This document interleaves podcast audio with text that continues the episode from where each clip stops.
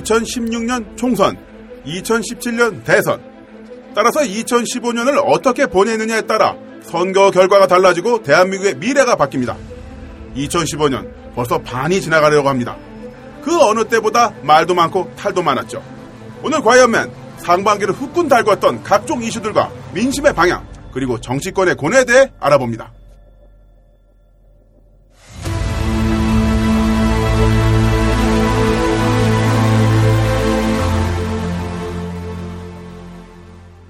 안녕하세요. 과이언맨 김남훈입니다. 오늘도 제 오른편에는 연애고자 김태용 피디.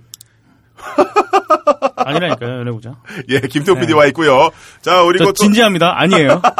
아니라고 합니다. 네. 그 제 앞에는 어, 과이언맨 정치부장이시죠. 김선 정치부장님 나오셨습니다. 안녕하세요. 오, 안녕하세요. 오, 반갑습니다. 김선, 김선, 김선. 이, 자, 우리 이 회 연속 출연이시네요. 그러니까. 지난주 같은 경우는 이하 작가님 스페셜 때 나오셨고 땜방. 오늘은 본래 영역이시죠. 정치부장님으로서 나오셨는데 네. 항상 나오실 때마다 우리 네. 독구 기자님께서 이런 말씀하세요. 특히나 이제 이번 주제, 정치 관련 주제를 다루면서 어, 그야말로 복음이다 이것이.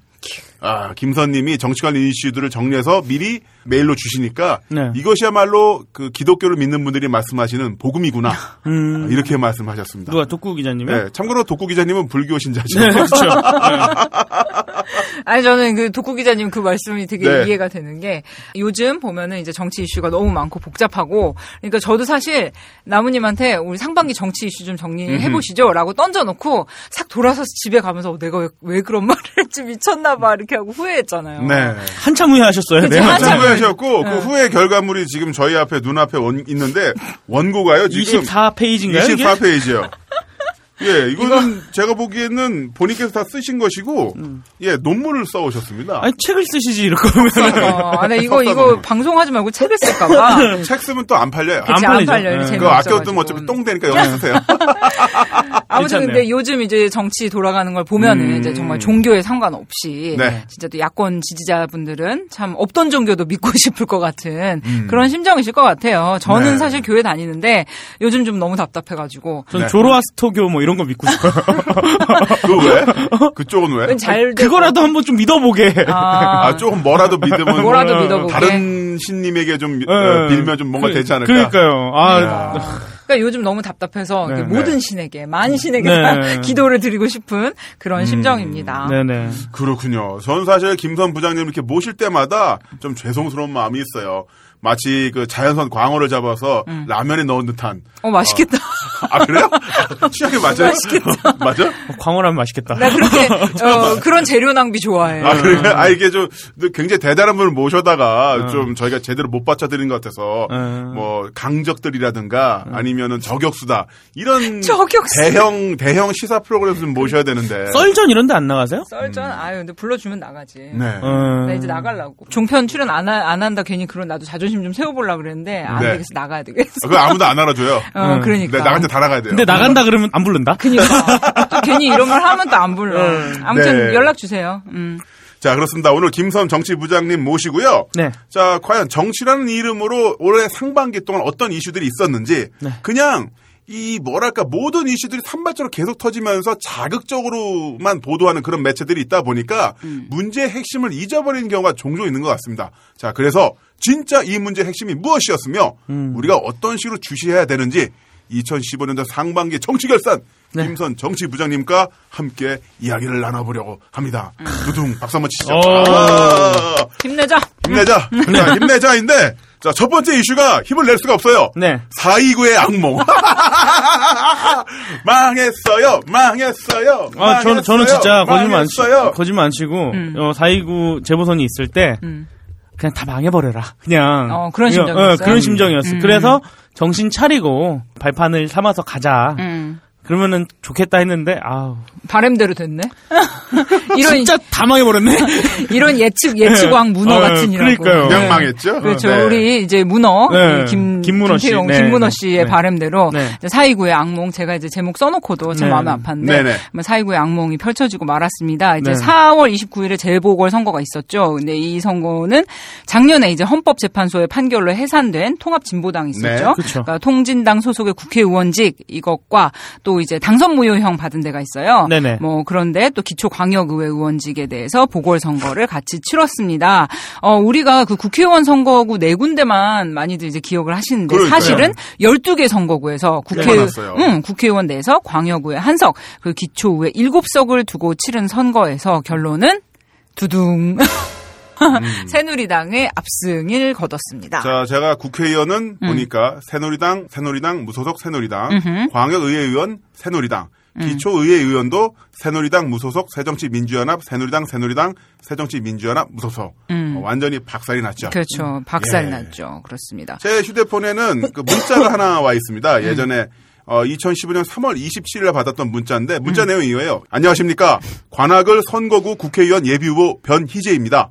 선거 자금의 원활한 조달을 위해 후원회를 설립했습니다. 음. 이 문자가 저한테 와 있습니다. 어, 아, 삼월 달에 네. 알고 보니 우리 애국 보수 청년. 아, 저 변희재 후보님의 네. 저서를 작년에 네. 어, 구매를 했거든요. 아 네. 진짜? 예 예약 어. 구매. 그래서 사인도 받아 있, 적혀 있어요. 어. 김남은 선생님께 변희재들이. 그래서 그 선거 캠프 데이터베이스에 남은님 이름이 이제 그렇죠. 맨 위에 예, 올라가 예, 있나 예. 보다. 더군다나 김남훈이니까 어. 초소로 따졌을 때 맨 상단에. 그렇죠. 그렇겠네. 예. 뭘로 보나 브이아이피. 네. 그렇죠. 예. 아무튼 그분 얘기 좀 안 하면 안 될까 이제? 어, 음. 여기까지. 아, 그렇죠. 좀 얘기해 주시죠. 안 이제. 하고 싶어. 네. 네.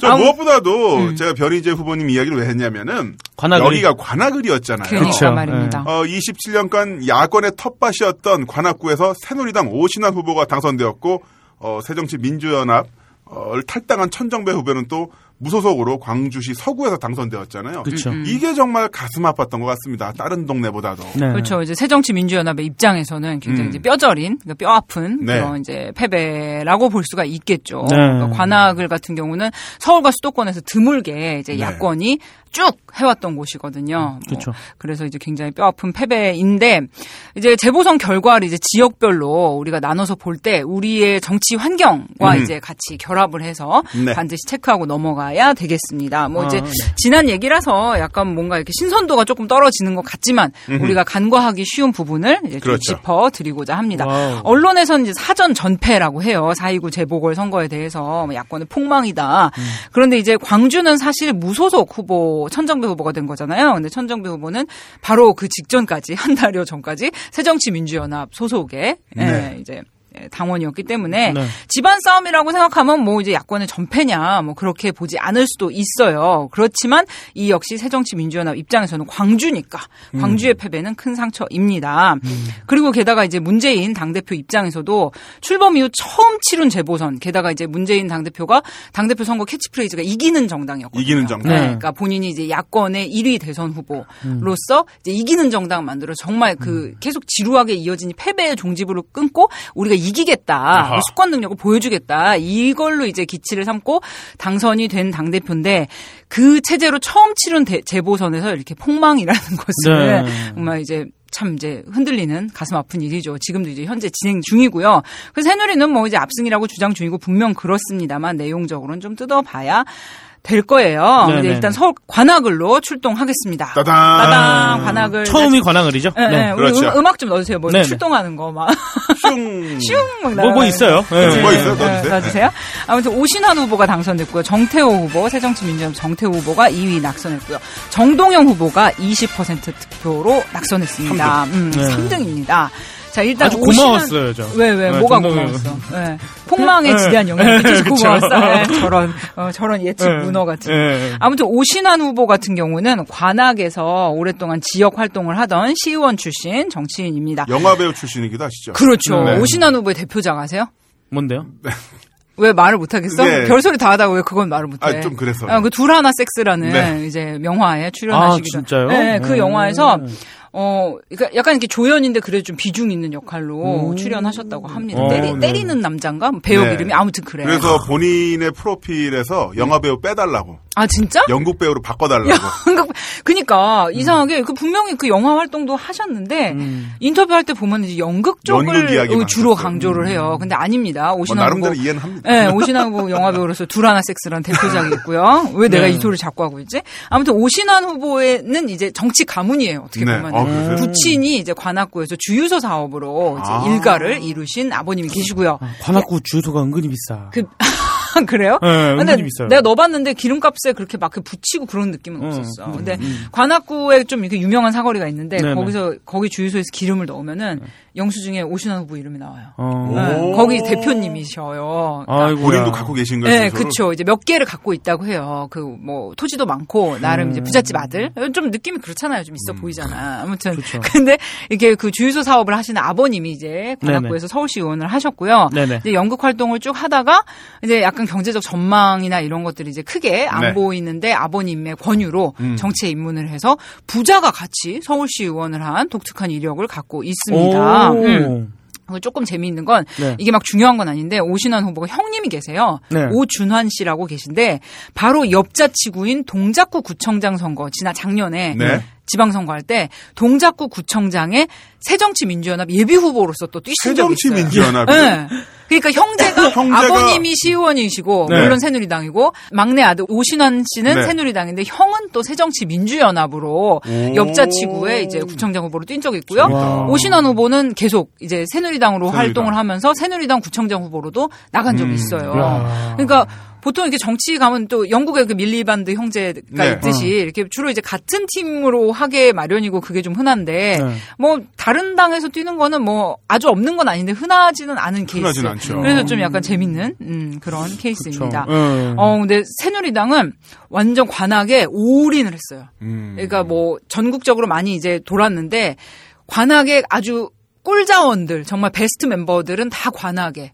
이제 새누리당의 아, 음. 베스트 멤버들이 집중을 했어요. 꿀자원이라 한다면 꿀자원이라 한다면 이제 일단 이제 김무성 당대표가 아하. 와서 이제 많이 힘도 실어주고 네, 뭐 공약 발표회도 하고 시장도 같이 돌고 막 업어주는 쇼 하고 음. 그리고 이제 따단 좀 잊혀진 이름인 줄 알았지만 네네. 또 우리 오브라더스로 다시 재등장하신 아이고, 네. 네, 전 서울시장 오세훈 서울시장이 네네네. 또 오신환 후보를 전폭 지원했어요. 오브라더스라고 음. 팀을 꾸려가지고 둘이 앞치마 참 하고 이름은 잘 붙여 어. 잘 붙여 세준마 세준마 오브라더스 음. 이런 거 잘 붙 먹혔어요 세준마. 그러니까 되게 유치하고 우리는 그게 음. 유치하다고 생각하잖아. 근데 네. 그게 되나 봐. 먹혀요. 그러니까 또 삼시세끼 그 차준마 컨셉으로다가 음. 이제 빨간 고무장갑하고 앞치마하고 그러니까 세준마가 이제 뭐 모든 생활비 줄인다. 현수막 붙인 거 봐요. 음. 가스비 십 퍼센트 내렸습니다.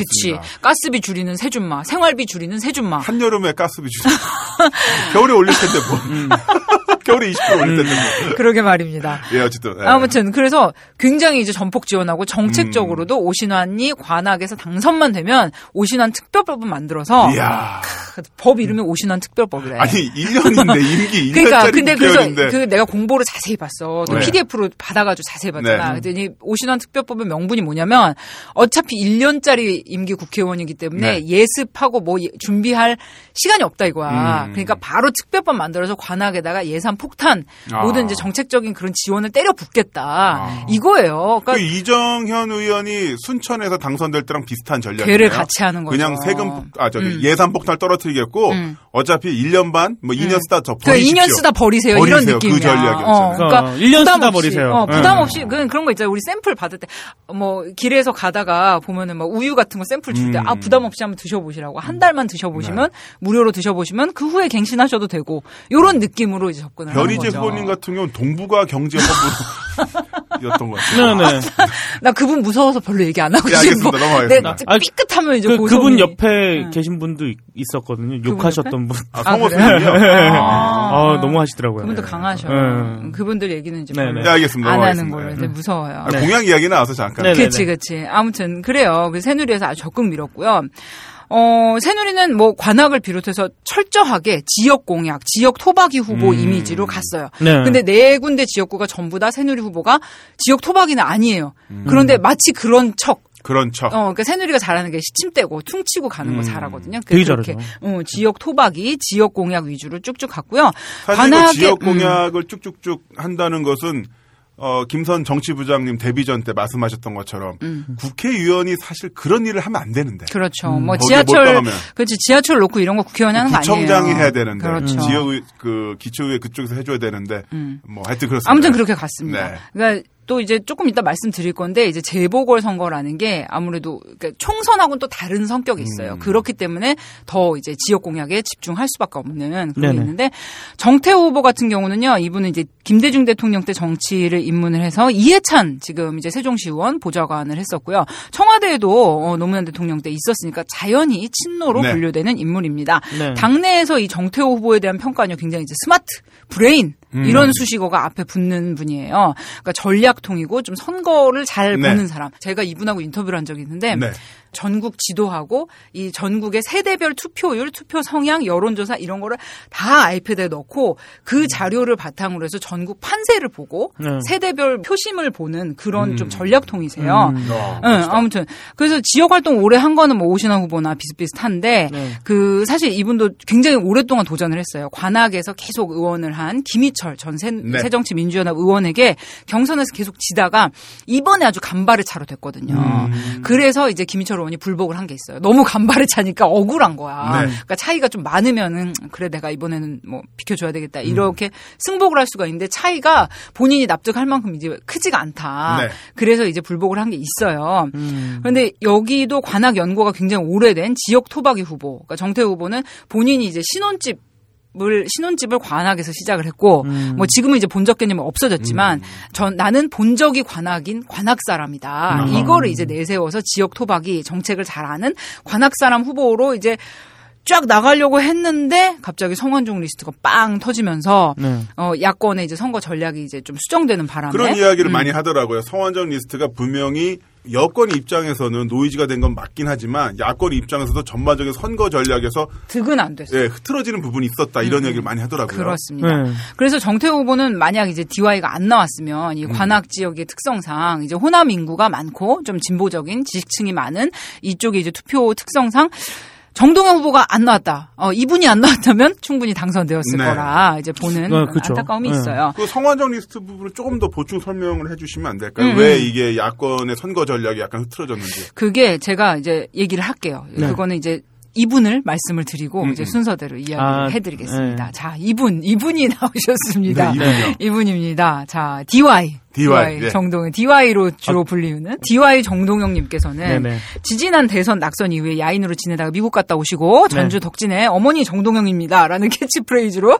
출마하셔서 다시 당선이 됐죠. 네. 이때 이제 당에서 덕진으로 안 내보내주니까 덕진이 본인 고향이거든요. 네. 새정치민주연합 당시에는 이제 민주당이 탈당을 해서 무소속으로 당선해서 다시 컴백을 하신 컴백키드입니다. 네. 그러다가 이제 한진중공업 등 이제 분규 사업장에 이제 부당해고 노동자 투쟁이 이루어지는 현장에서 많은 활동을 해서 별 별명이 네. 현장왕이었죠. 현장왕이었고. 응, 현장왕 정동영. 에스엔에스를 통해서 보다 보면 그분 막 막루에 올라가 있고. 오, 맞아, 맞아. 맨 앞에 나가 있고. 그러니까. 그래서 야, 이분 정말 대단하다. 큰 감명받은 분들이 많이 계셨죠. 그랬죠. 사실 지난 몇 년 동안 이제 이명박 근혜 정권을 거치면서 특히 이제 이명박 시절에 어, 몇 년 동안 최근에 가장 극적으로 이미지 변모한 음. 정치인 중에 한 사람이 바로 정동영 전 의원입니다. 네. 근데 이제 지난 총선 이천십이 년 총선에서 강남을로 이제 나갔다가 낙선했죠. 그리고 이제 계속 현장왕 활동을 하시다가 이번에 관악을로 갑자기 두둥 벼락같이 음.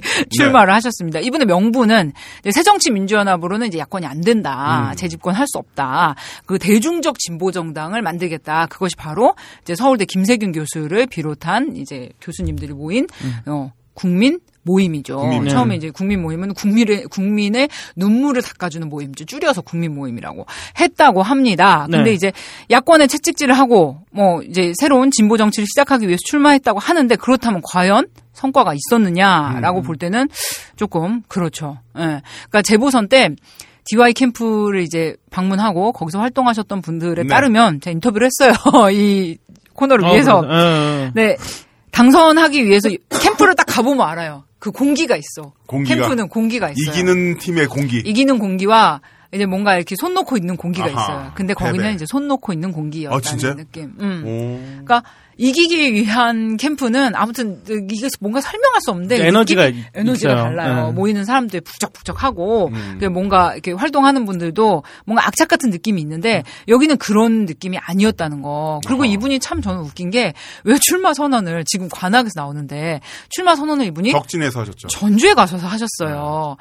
서울 관악구에 출마하는 출마 선언은 전주에 가서 하셨다고. 네. 뭐 그 본인 이제 정치적 고향이고, 예, 뭐 이제 생내적 고향이니까 네. 뭐 거기 가서 하셨다 그러면은 뭐 할 말이 없는데 아무튼 그 이제 출마 선언부터가 네. 조금 뭔가 뜬금없고 그리고 이번 출마로 굉장히 이 새정치민주연합 안에 그나마 남아있던 많은 이제 인적 기반을 좀 잃었어요. 그 정동영 후보가 이제 운영하는 싱크탱크 대륙으로 네. 가는 길이라는 사무실이 있어요. 네. 대륙으로 가는 길이 이제 통일 그쪽 이제 통일부 장관 했잖아요. 네. 그런 쪽으로 이제 정책 개발하는 그런 이제 뭐 사무실인데 거기에 이제 후원 회원으로 있던 의원들이 이제 줄 탈퇴하고 음, 이제 그러겠죠. 후원금 내고 네. 이제 하는데 거기를 이제 유지할 수가 없잖아. 음. 탈당하고 정동영이 나가는 네. 마당에. 그래서 평판과 인맥 모든 면에서 이제 개인적으로는 상당히 이번에 상처를 많이 입은 것 같아요. 굉장히 벼랑끝 선택이 아니었나 싶거든요. 음, 음. 탈당한 상태에서 야권의 본거지에 들어가는데 어쨌든 이 대 일 상황이 되는 거니까 날라 나눠 먹는 상황이 되는 거니까 그쵸. 본인이 당선되거나 아니면 되더라도 새정치민주연합 그 정태호 후보는 깔고 이 등이라도 되면은 뭔가 비빌 언덕이 생기는데 그렇지. 삼 등이 뭐야? 삼 등이 되니까 이거는 그야말로 음. 야당 입장 진보라든가 야, 범, 범야권 야권 입장에서는 완전 뭐 음, 어, 그렇죠. 그러니까 관악을은 예, 전통적으로 이제 몇 안 되는 야당의 이제 네. 꿀지역군데 음. 그러니까 그러니까 이제 새정치 김희철 의원이 그, 중, 그 지역에서 쭉 이제 맹주로 자리 잡고 음. 있었던 거예요. 그런데 지금 이제 삼 등을 한 모양새가 정말 안 좋은 게 야당 꿀지역구에 출마해서 내세운 게 진보 정치란 말이에요. 네. 그런데 그 정동영 전 의원이 내세우는 정도의 진보성은 음. 뭐 내용 그런 정도의 내용은 사실 새정치민주연합에서도 충분히 소화 가능한 수준이라는 거예요. 음. 네. 그러니까 전에 이제 모 언론에서 새정치민주연합의 이런 그 이념적 지도, 네. 그러니까 의원들을 의원들 백사십 몇 명을 쫙 놓고. 가장 좌측에서 가장 우측 경제적으로나 네. 이념적으로나 어느 쪽에 있는지 이렇게 지도 의원들의 이념 지도라는 네. 걸 만든 적인데 굉장히 재밌어요. 그걸 보면은 제일 이쪽에 가 있는 게 새정치민주연합의 장하나 의원이에요. 좌측으로 가 있는. 네, 좌, 좌측으로 가 있는. 네, 장하나, 장하나 의원은 그 다른 이제 다른 진보 전 정당의 의원들보다도 더 많이 좌측으로 가 있어요. 음, 그분. 네. 네, 그러니까. 그 정도면은 정동영 의원이 주장하는 그 시민의 진보성이라든지 새로운 이제 진보 정치라는 것은 충분히 그 스펙트럼 안에서 뭐 당적을 유지하면서도 뭐 그 안에서 제안하고 뭔가를 만들어 갈 수 있는 건데 네. 본인이 출마의 명분을 만들고자 진보 정치를 뜬금없이 들고 나왔다는 거 그 정도로밖에 지금 해석이 안 되는 거예요. 그러니까 이제 문재인 대표 같은 경우도 정동영 전 의원이 이제 탈당을 한다고 했을 때 당 안에서 같이 다투고 토론하고 음. 그분이 주장했으면 훨씬 좋았을 것을 안타깝다. 네. 음. 이렇게 되는 거죠. 음. 음. 자, 그러면 우리 정동영 전 의원님 같은 경우는 이제 어떻게 어떤 앞으로 어떤 길이 펼쳐질까요? 그러니까 뭐 일단 이제 소식, 나쁜 소식, 아니 뭐 어떤 분위기가 될까요? 뭐 좋은 소식이라기보다는 네, 일단 국민 모임부터 보면요. 그러니까 사실 애초에 그 몇몇 교수님들 말고는 네. 그 진보 정치에 아주 정말 신념이 있는 분이라기보다는 네.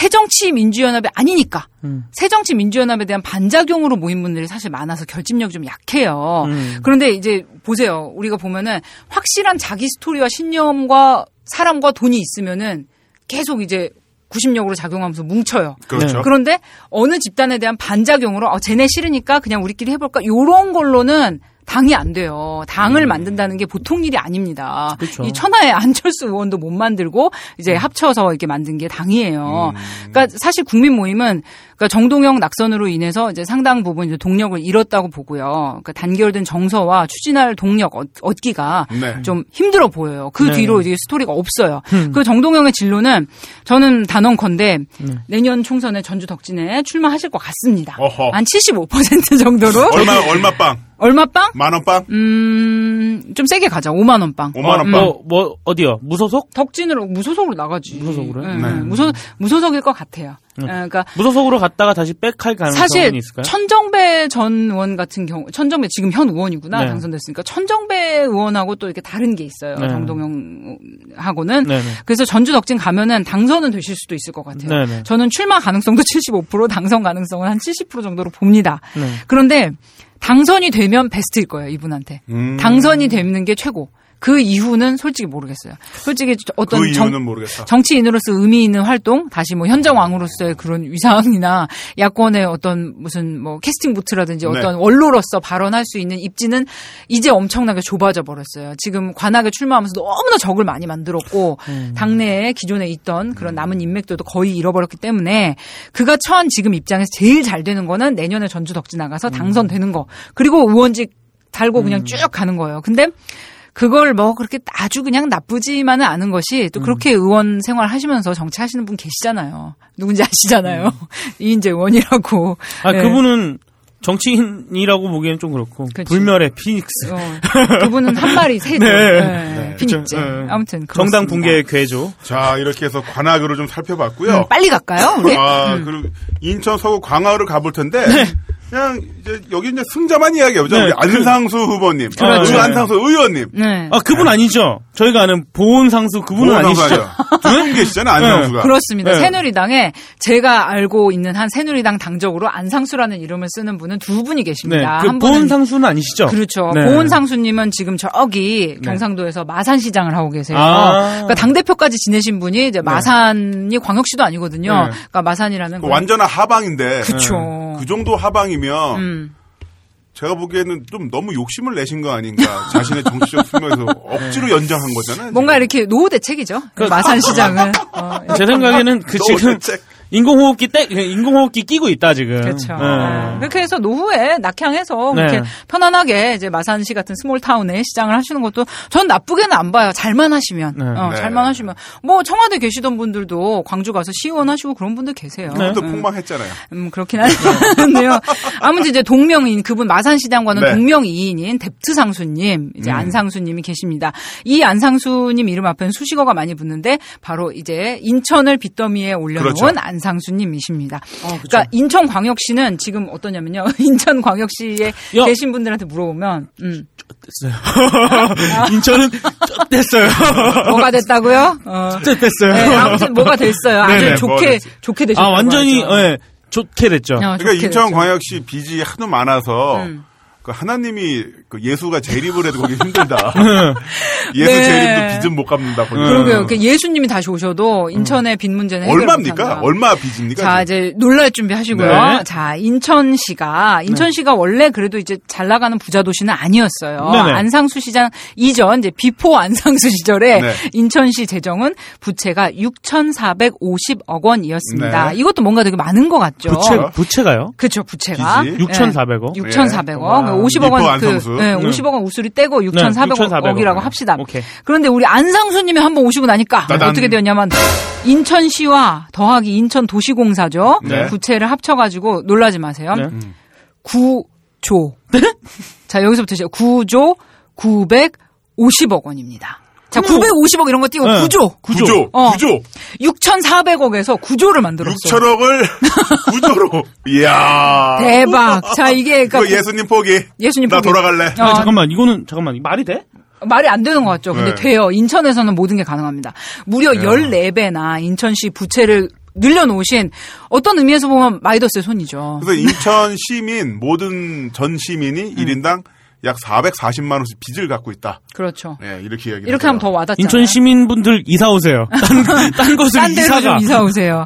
아무튼 그러니까 새정치민주연합 당시에 그 민주통합당 그 송영길 송영길 시장이 네. 한번 이제 인천시장을 한 적이 있는데 당선돼서 이제 시정을 그러니까 당선되기 전에 선거운동할 때 알았죠. 인천시가 폭망이라는 걸. 네. 근데 당선돼서 딱 인천시청 가서 시정을 인수받고 이제 보고를 받고 나니까 아 이거는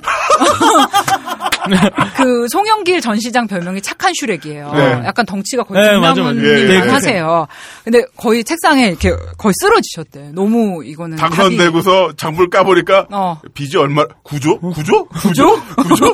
나보고 구조 갖고 그러니까 안상수 시장님의 이제 와. 시장 시절 그 주요 네. 업적으로는 주로 이제 뭘 짓고 네. 올리고 이제 파고 이런 거 많이 음. 하셨는데 일단 경희 누나가 이게 아, 크고요. 네. 네. 경희 누나가 이제 인천 도시공사를 완전 말아먹은 이제 주범이죠.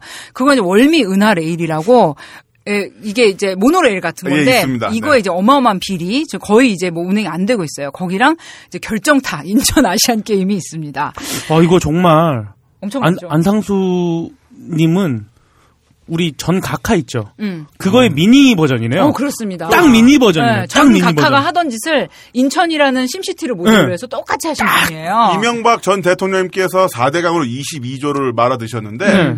백두산이 폭발했을 경우 십일조 피해가 일어난대요. 네, 네. 그러니까 백두산이 두 번 터져야 사다가 바깥이라는 아, 네. 미치겠다. 근데 이제 뭐 이제 각하는 전임 각하는 이제 이십이조를 사대 강으로 하셨지만 여기는 음. 이제 인천시를 모델로 삼아서 구조를. 물이 더 센데? 그니까. 이천십만으로 십만으로 와. 구조하셨다는 거. 와, 대단하죠. 멋있다. 아무튼 이런 분이 새누리 후보로 다시 나왔습니다. 자, 이제 뭐 신동근. 근데 됐어요? 그러니까 내가. 됐어. 지금 이게 이제 신동근 후보까지 얘기를 하면 이제 말이 긴데. 네. 자, 이제 안상수 얘기를 조금 더 할게요. 네. 안상수 후보의 이런 분이 이제 구조를 해먹으신 안상수 후보가 여기 네. 인천 서구 강화을 새누리당 후보로 나왔는데. 네.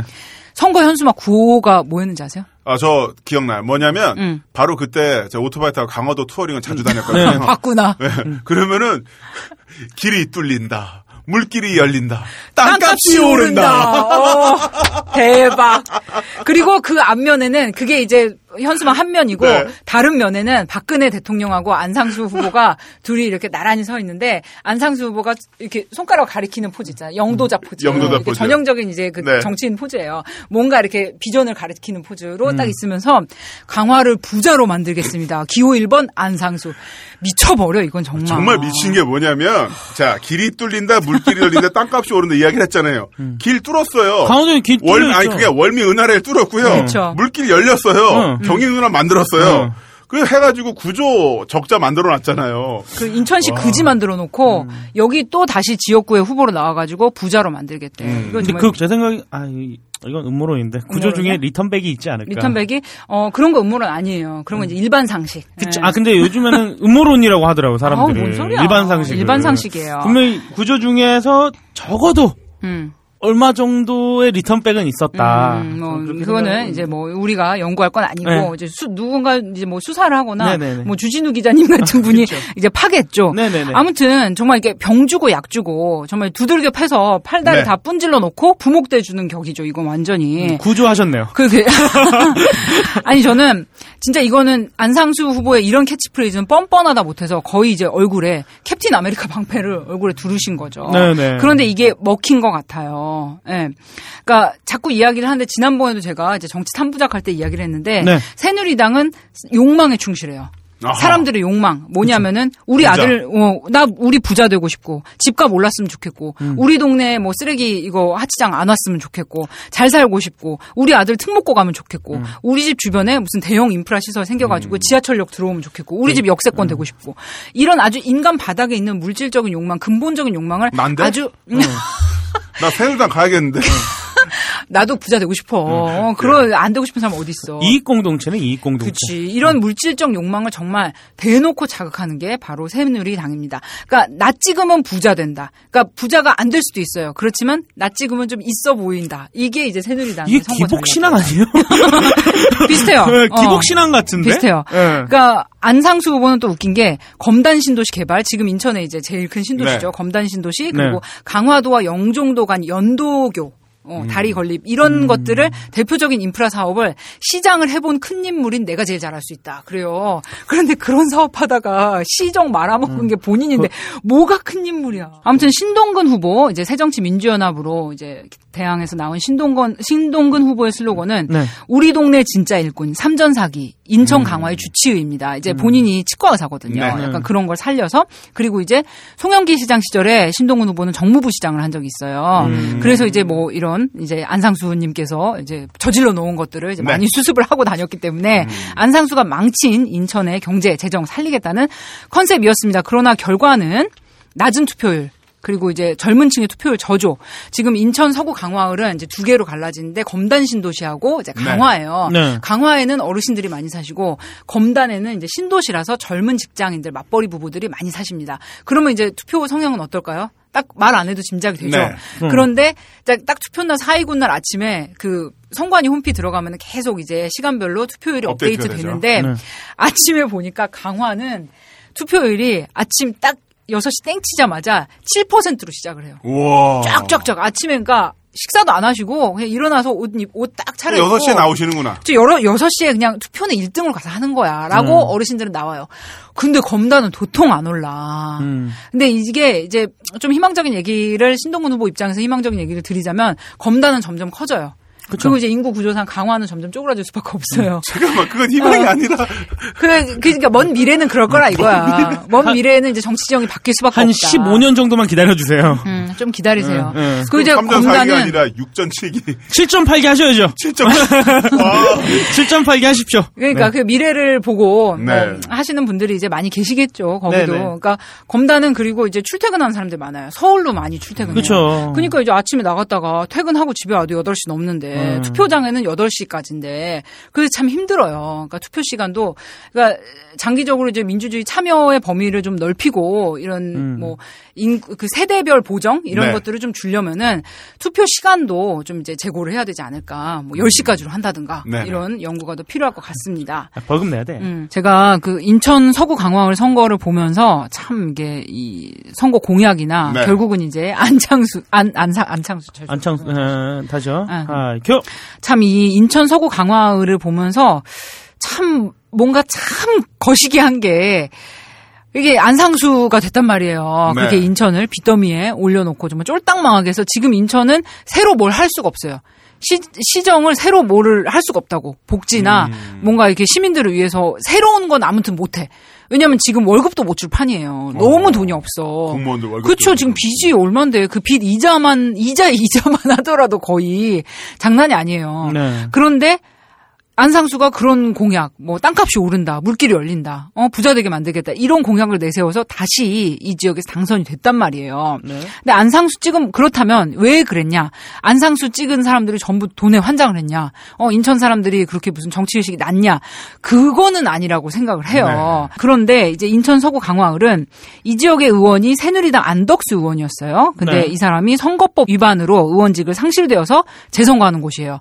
그러니까 새누리당의 비리 잘못으로 네. 인해서 재선거 되는 곳이, 곳에 인천 이 지역을 빚더미에 올려놓은 전 시장을 부자되게 해주겠다면서 내보내는 정당 음. 새누리당 음. 이게 과연 국민 눈치를 보기는 보는가 얘네는 음. 제정신인가 저는 좀 그렇게 생각을 해요. 음.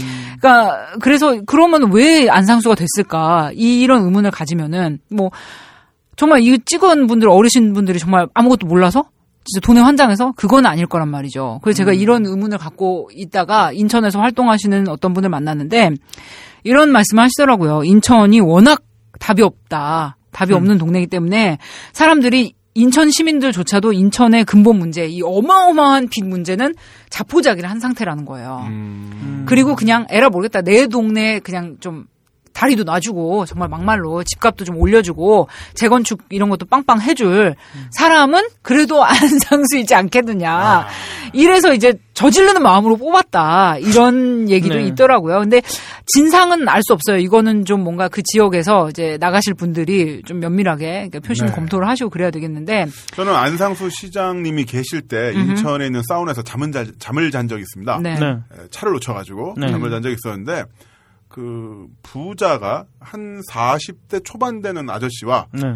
한 열 살, 열두 살 정도 되는 아들이 같이 사우나에 와서 음. 이야기를 하면서 음. 뉴스를 보니까 뉴스에서는 이제 안상수 시장을 까고 있었어요. 네. 돈을 너무 많이 펑펑 쓴다. 음. 그러니까 그분이 갑자기 바로 화를 내면서 뭐라고? 아니 시장에 저렇게 돈을 써야 경제가 돌아가지. 이야기를 하시더라고요. 아, 진짜? 아, 그 모습을 직접 보면서 음.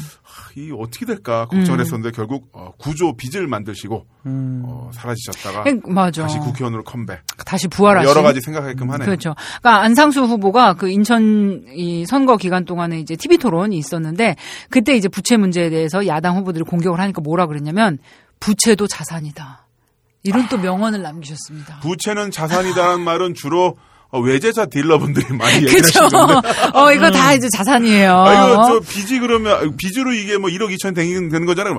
아유, 무슨 말씀입니까? 부채도 자산이고요. 음. 고객님은 벤츠가 생겼잖아요. 그렇습니다. 참 그런, 그러니까 방금 이제 나무님이 말씀하신 그 사우나에서 그런 말씀을 하시는 분들 음. 덕분에 우리 안상수 의원께서 당당하게 부채도 자산이다. 이런 네. 말씀을 하실 수 있는 것 아닌가. 네. 참 쉽습니다. 제가 뭐, 조사할 일이 있어서 인천에 이제 무슨 재정 자료 같은 거 뭐 사립 탐정이에요? 뭐 이렇게 조사할 만해요? 음. 아, 그러니까 뭐 나름 이제 그런 거 보면 재밌어요. 네. 또 그 음. 조사 이렇게 자료 성애자잖아요, 음. 내가. 네네. 그런 보면은 참 답이 없습니다, 진짜. 인천 시민 여러분 힘내세요. 네. 네. 성남 중원을로 바삐 또 발길을 돌려보도록 네, 하겠습니다. 성남하면 이재명 음. 시장이 생각나고. 그렇죠. 네. 우리 이제 구단주이신 네. 이재명 시장님이 생각이 나는 성남입니다. 그렇죠. 아니죠. 성, 성남은 시민이 구단주죠. 오, 네, 그렇습니다. 그렇죠. 네. 네. 이제 이재명 시장님이 좋아하시는. 에스엔에스 중독자 이재명 시장님이 성남 중원을. 스타죠. 네. 네. 여기는 이제 통진당 해산으로 의원직이 박탈된 김미희 의원이 이제 공석이 났기 때문에 치러진 선거입니다. 여기 음. 후보는 새누, 새누리당의 신상진 그리고 새정치연합의 정환석 후보예요.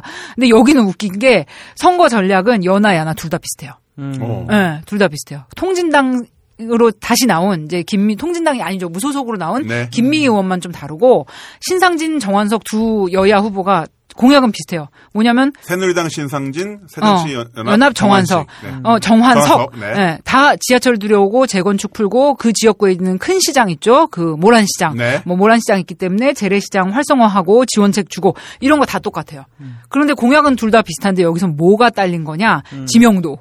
후보 지명도. 음. 신상진 후보는 이제 의사 출신이고요. 어, 의원을 한 번 했어요. 음, 근데 네. 정환석 후보는 오랫동안 이제 성남에서 활동한 음. 그 에스콰이어 노동조합 활동한 노동운동가 출신의 이제 새, 새정치민주연합 네. 지역위원장 출신이에요. 음. 근데 이제 경선을 했어요. 이 동네는. 음. 은수미 의원, 지금 네네. 이제 새정치민주연합의 이제 노동계 최고 전문가인 은수미 의원이 이 지역으로 이제 출마를 하려고 갔는데 은수미 의원을 꺾고 정환석 네. 후보가 올라왔습니다. 오. 그런데 역시 이제 지명도나 이런 거에서 다 약체였어요. 그리고 이제 정환석 후보는 이제 전략이 지금 이제 에스엔에스 스타로 잘 나가시는 이제 음. 이재명 시장과 이제 콜라보. 네. 콜라보 선거 운동을 좀 하려고 했는데 선거 기간 중에 이 전 시장이 음. 이제 미국 방문으로다가 이 주 동안 자리를 비웠어요. 네. 게다가 이제 이재명 정환석 콜라보 효과가 사실 그렇게 크지는 않았던 음. 걸로 봅니다. 게다가 이제 김미희 후보가 출마를 고수해가지고 음. 좀 상당히 먹었고요. 여기는 이제 무소속으로 나오신 거죠? 그렇죠. 그러면. 이제 통진당 조직이 굉장히 탄탄해요. 그리고 이제 아시잖아요. 통진당은 이렇게 일사불란하게 쫙 가가지고 그 지역 이제 노동조합이나 이런 걸로 굉장히 이제 체계적으로 네. 조직 활동을 하는 조직이기 때문에. 거기서 이제 상당히 많이 이제 잠식을 해서 이제 진 케이스입니다. 광주 서구울이 하나 있는데 이거는 서구울만 얘기를 하면 안 되고요. 음. 조금 있다가 호남 민심으로 넘어가면 그때 같이 이야기를 해야 맞을 것 같습니다. 네. 음. 자, 이렇게 숨가쁘게 음. 어, 사 대 혈전 지역에 대해서 분석을 해주셨는데 음. 총평을 해주신다면 이거 어쨌든 야권 대폭망 맞죠? 어, 뭐, 이제, 결과적으로는 그렇습니다. 네, 망했잖아, 네, 망했잖아. 네, 네, 망했어요. 네. 그, 그날, 그때 우리 김선 정치부장님 트위터 에이씨. 보면은 한숨과 한숨과 한숨이 나 며칠 동안 물결을 치면서 어, 그러고 이야. 이제 다 지우고 또 며칠 동안 트위터 안 했어요. 이천십이 지구 멸망을 다룬 영화 있죠. 음. 이천십이 예. 네. 노아의 방주에 타지 못한 음. 어, 그런 사람의 표정이었어요. 트윗 분위기가 그렇습니다. 예. 뭐, 뭐 많이들 그랬던 것 같아요. 음. 그때 당시엔 그러니까. 설마 설마 저도 저도 저 또한 마찬가지고 설마 설마 설마 오오오오 이렇게 된 그렇죠. 거죠. 처음에 이제 야당 이제 새정치민주연합에서도 네. 이 선거에 대해서 한 군데 이기고 두 군데 이기면 기적이고 네. 전패의 음. 가능성이 있다 이렇게 깔고 시작을 했어요. 음. 왜냐하면은 네 군데 전부 관악 한 네. 군데 빼고는. 만만치가 않았어요. 네. 그리고 광주도 마치 이제 새정치민주연합 후보만 내면 이길 걸로 음. 보지만 천정배 후보가 나옴으로써 이게 이제 음. 완전 그냥 안개 속이 된 거예요. 네. 그래서 처음부터 어렵다고 시작을 했는데 우리가 아 그래도 이제 뭐 되겠지라는 음. 기대를 좀 점점 키운 게 바로 두둥 이 선거 중간에 빵 터진 성완종 리스트였습니다. 네. 성완종 리스트 때문에 많이 기대를 가졌죠. 많이 기대를 가졌는데 어. 많이 기대를 못 가지는 아 그러니까 음. 좀 기대... 결과가 엉망으로 나왔죠. 그렇습니다. 네. 그러니까 성완종 게이트가 터지면서 와 새누리당 망했다. 음. 어, 어 완전 비리 리스트 터진 거잖아요. 그것도 무슨 정권의 완전 초초초 핵심 실세 뭐 네. 대통령하고 완전 친한 사람들이 리스트에 음. 쫙 나오니까 돈 받은 리스트에 지금 거의 한 명만 날리고 말았죠. 어, 두 명 다 불구속 기소. 두 명 다 불구속 기소로 이제 네. 마무리가 지어지는 거야. 성완종 전 새누리당 의원의 그 측근들은 구속 수사되고 있고. 네네. 음. 돈 받은 사람들은 불구속. 불구속. 그렇습니다. 아, 돈 받은 것으로 이제 추정되는 사람들은 음. 조심히 얘기해요. 그렇죠. 아, 맞아, 맞아. 근데 이제 음. 그분들이 돈 받은 것으로 이제 추정은 되고 음. 확실한 거는 돈 받은 증거를 알고 있는 사람, 거기에 관여된 사람들 입을 막기 위해서 증거 인멸 시도를 한 건 확실해요. 네, 네, 그렇죠. 드러난 거는. 네. 그러니까 만약에 우리 생각을 해봅시다. 어떤 나라가 있어. 근데 그 나라 대통령하고 아주 친한 사람들, 음. 막 비서실장, 음. 어, 총리, 전현직 비서실장, 응, 응, 총리. 막 무슨 뭐, 뭐 씨아이에이 뭐 국장 이런 사람들 있다고 쳐봐요. 그런 사람들이 불법 선거 자금을 받았어. 네. 막 봉투로 받고 막 무슨 무슨 무슨 레드불 박스에다 받고 네. 받았다고 쳐봐요. 몬스터 박스에다가. 그치 그치. 네. 그런데 그렇다면 그게 리스트가 나왔어. 그 리스트를 남기고 그 돈을 줬다고 주장하는 사람은 어디 산에서 목매달아 죽었어요. 음. 자살을 했어. 비극적으로. 음. 네. 그러면 그 나라 어떻게 됐을까요? 아마 난리가 나고 대국, 대통령이 그냥 나서서 대국민 사과하고 탄핵되고 난리 났겠죠. 네. 그런데 그러는 것이 또 자연스럽고 당연하죠. 바로 우리나라에서 그런 일이 있었습니다. 선거 기간에요. 네.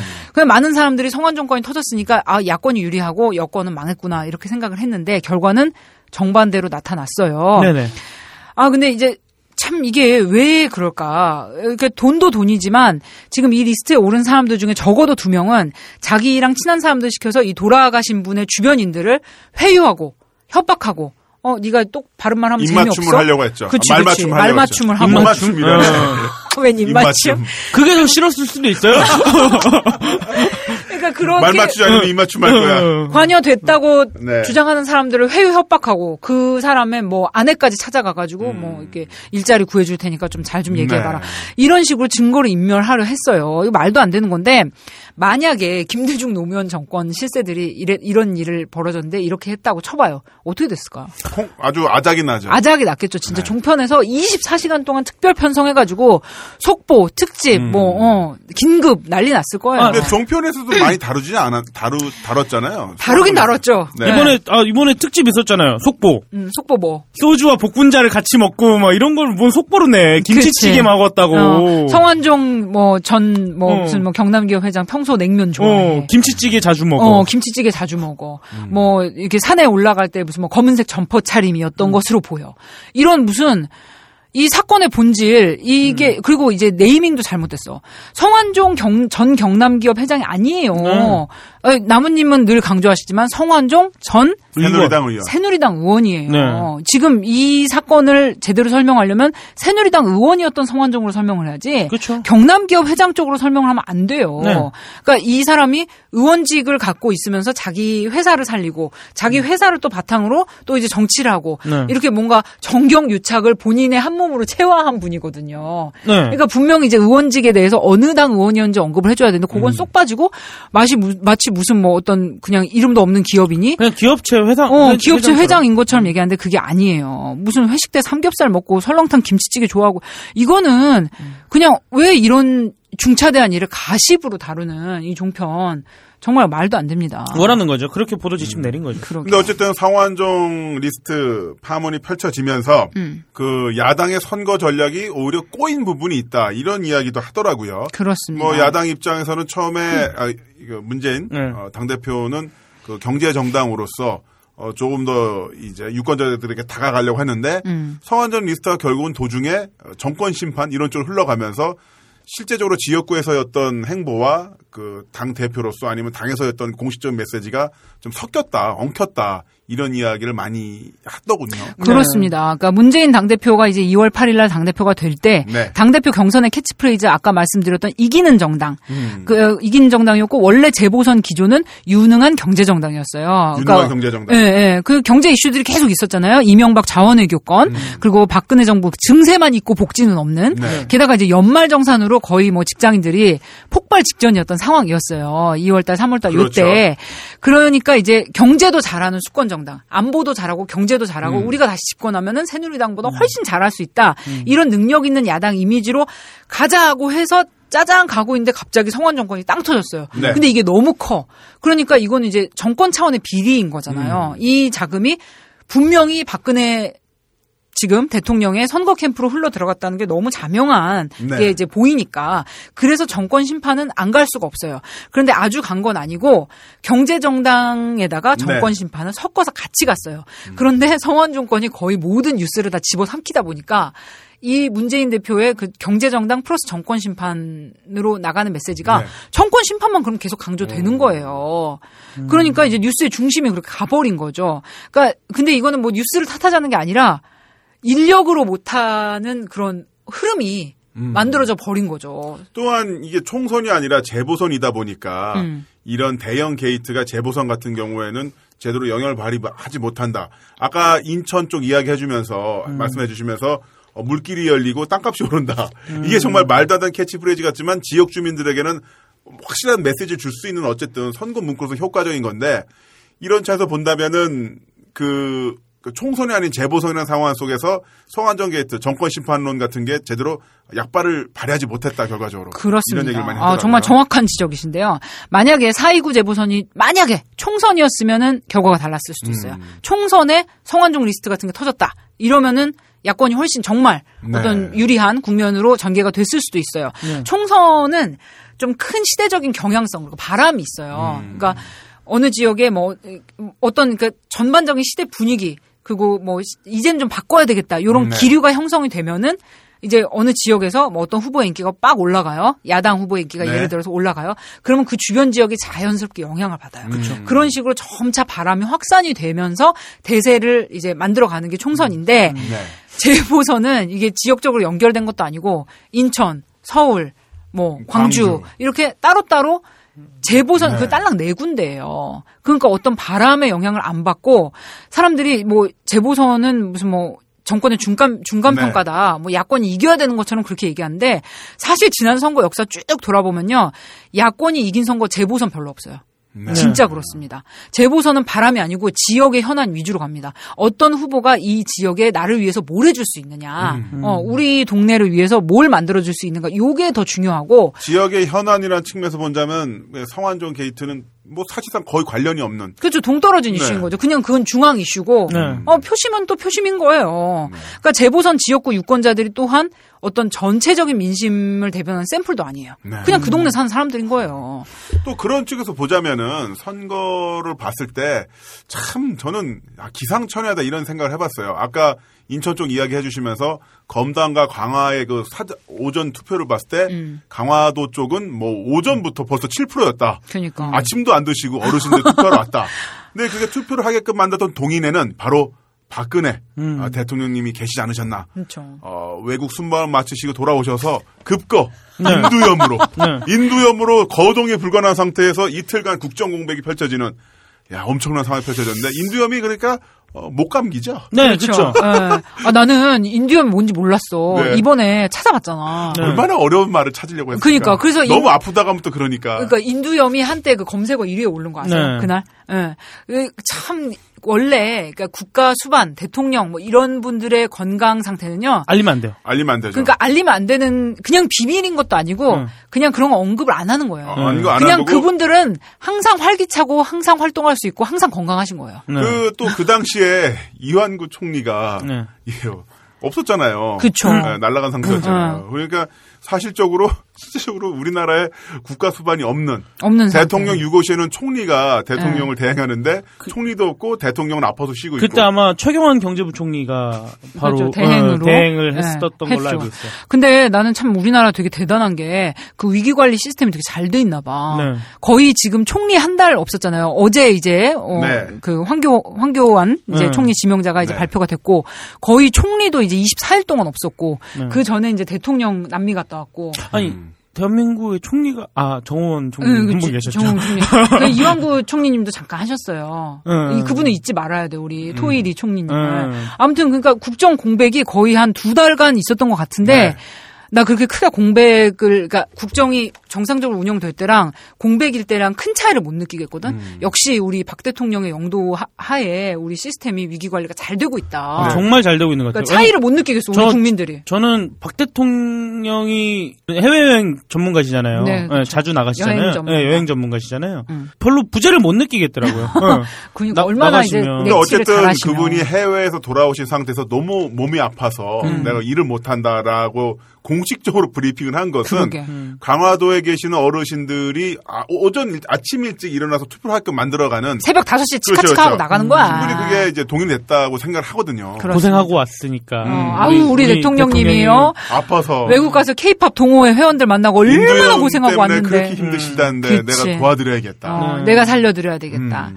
아무튼 근데 이제 지도자의 리더, 정치 리더의 건강 네. 상태를 얘기할 때 이제 여담으로다가 케네디 대통령이 있잖아요. 케네디 네. 대통령은 되게 젊고 활기찬 이제 사십 대 대통령이었지만 음. 이제 유전적 그 가문에 이제 유전적 불치병을 네, 알았었어요. 맞아요, 맞아요. 그래서 거의 재직 시에 거의 이제 돌아가실 뻔한 적이 두 번이나 있었다고 하더라고요. 음. 그런데 그런 거는 알려, 아예 알려지지 않았어요. 항상 단상에 올라갈 때도 뛰어 올라가는 음. 그런 멋진 음. 대통령, 젊은 섹시한 대통령 이미지였고요. 레이건 대통령은 그 존 힝클리라는 음. 사람이 이제 그 레이건 저격. 대통령을 저격했어요. 음. 네. 그 뒤에 이제 수술 받고 회복하고 이제 백악관에 돌아왔는데 집무실 책상에 엎드려서 피를 토할 정도로 굉장히 안 좋았던 적이 몇 번 있었어요. 음. 수혈도 엄청 받았어요. 네. 그랬는데 그건 역시 전혀 알려지지 않았어요. 그게 나중에 음. 케이지비 문서로 알려졌어요. 음. 그러니까 그쪽에 이제 정보로다가 음. 이제 소련에서 음. 그리고 뭐만 알려졌냐면 레이건 대통령이 이제 딱 총을 맞았을 때 그 의사, 자기를 치료하는 담당 의사한테 의식이 이제 있을 때 얘기를 했다는 거예요. 자네가 민주당원이 아니길 바라네. 음. 예. 그런 유머, 유머적인 네. 모습만 나왔지 막 뭐 대통령이 아파서 뭐 국정을 못 보시고 뭐 이틀 동안 쉬셔야 되고 이런 얘기는 전혀 안 나갔어요. 네. 근데 그때가 이제 냉전 시대였다는 거, 미소 냉전의 시대였기 때문에 그런 대통령의 건강 상태가 훨씬 더 이제 좀 전 처음 본 것 같아요. 공화제 국가에서 음. 선출된 대통령이 대통령의 건강 안이 상태가 음. 아파서 일 못한다고 브리핑이 나오는 게 아니면 정말로 뭐 그렇게 저격을 받거나 음. 큰 어떤 병에 걸려서 중한 중차된 위기에 빠졌을 땐 모르겠습니다만은 인두염 목감기로 일을 못 하신다고 인두염 무슨 메르스 막 이런 거 근데 아니에요? 인두염으로 음. 선거운동을 하셨잖아요. 그러니까 선거운동 됐죠. 그러니까. 이게 어. 선거에 이용하신 거죠. 저는... 본인의 그런 아픈 거 정말 음. 인두염이라는 이 어마어마한 이 병환을 예, 동정표 끌어모으기에 이용한 거죠. 저, 음. 아, 음. 이렇게 말하면 안 되지만 정치 철학이 음. 샤머니즘이 아닌가. 운에 맡기는 성황당, 성황당에다가 그러니까. 빌고 어. 막 이제 물 떠놓고 거의 음. 그런 수준이에요. 정확히 떠놓고. 예, 네, 그러니까 이제 근데 이 건강 문제로다가 이제 선거에 이용하는 거 사실은 우리 박근혜 대통령님의 이제 시그니처 선거 음. 전략인 거 아시죠? 네네, 그렇죠. 네, 그 선거 때 손에 이제 붕대 감고 네, 악수하다 힘들어서 붕대 감는 것도 그거에 이제 이러한 그치 그치 음. 그런 이제 사고도 당하셨기 때문에 아무튼 이제 목감기로 선거 운동한 대통령은 이번이 처음이고. 참 역사에 이런 대통령이 다시 없기를 네. 바래요. 그리고 저는 같은 여자 입장에서 솔직히 아프다 이렇게 어쩌다 얘기하는 게 여자인 거 이용하는 것 같아서 좀 기분 별로예요. 음. 뭐 아니었으면 좋겠어요. 약한. 음, 약한 음. 모습. 여자니까. 나 이런 것 좀 이용하는 것 같아서. 음. 그러니까 근데 박근혜 대통령님의 이제 정치적 기반이 음. 가련하고 부모 잃은 영애님이기 때문에 뭐 어쩔 수 없는 게 있지만 좀 여자인 거 이용 좀 안 했으면 좋겠어요. 음, 네. 어, 그렇죠. 자 이렇게 해서 어. 사이구 재보선. 네. 어, 좀 정리 좀 해봤고요. 네. 자, 우리 희망을 가져도 되겠습니까? 어, 희망을요. 그러니까 전에 오찬호 박사님이 네. 우리 과이언맨 나오셔가지고 이제 희망 없는 얘기 엄청 하셨잖아요. 네. 그분의 이제 전공이 이제 막 노호프, 희망 없다, 음. 절망스러운 얘기 하시는 건데 그런 말씀하시잖아요. 우리가 뭐가 문제인지 알고 얼마나 절망의 끝까지 가 있는 걸 알면 음. 거기서부터 이제 문제를 해결할 수 있기 때문에 음. 아닐 것 같은데 아닐 것 같은데 지하 일 층이 끓인 것 같지? 지하 삼 층 또 있다? 음. 지하 삼 층 내려가면 지하 오 층이지 아 무서워 음. 우리 페루까지 내려간다 음. 페루까지 페루까지? 음. 멘트를 뚫고 내려간다 아 진짜 아무튼 저는 그 오찬호 네. 박사님의 그런 얘기를 음. 좀 믿고 싶어요. 그러니까 네. 우리가 뭐가 문제고 바닥이 어딘지 알면은 네. 바닥에서 다시 스프링을 타고 우리가 도약할 수 있었으면 좋겠다. 아니 그 바닥에 스프링이 있다는 보장은 누가 하는데요? 아 몰라, 아 몰라, 난 방송해야 돼. 아 몰라, 아 몰라, 아 몰라, 아 몰라? 여시다. 아 몰라.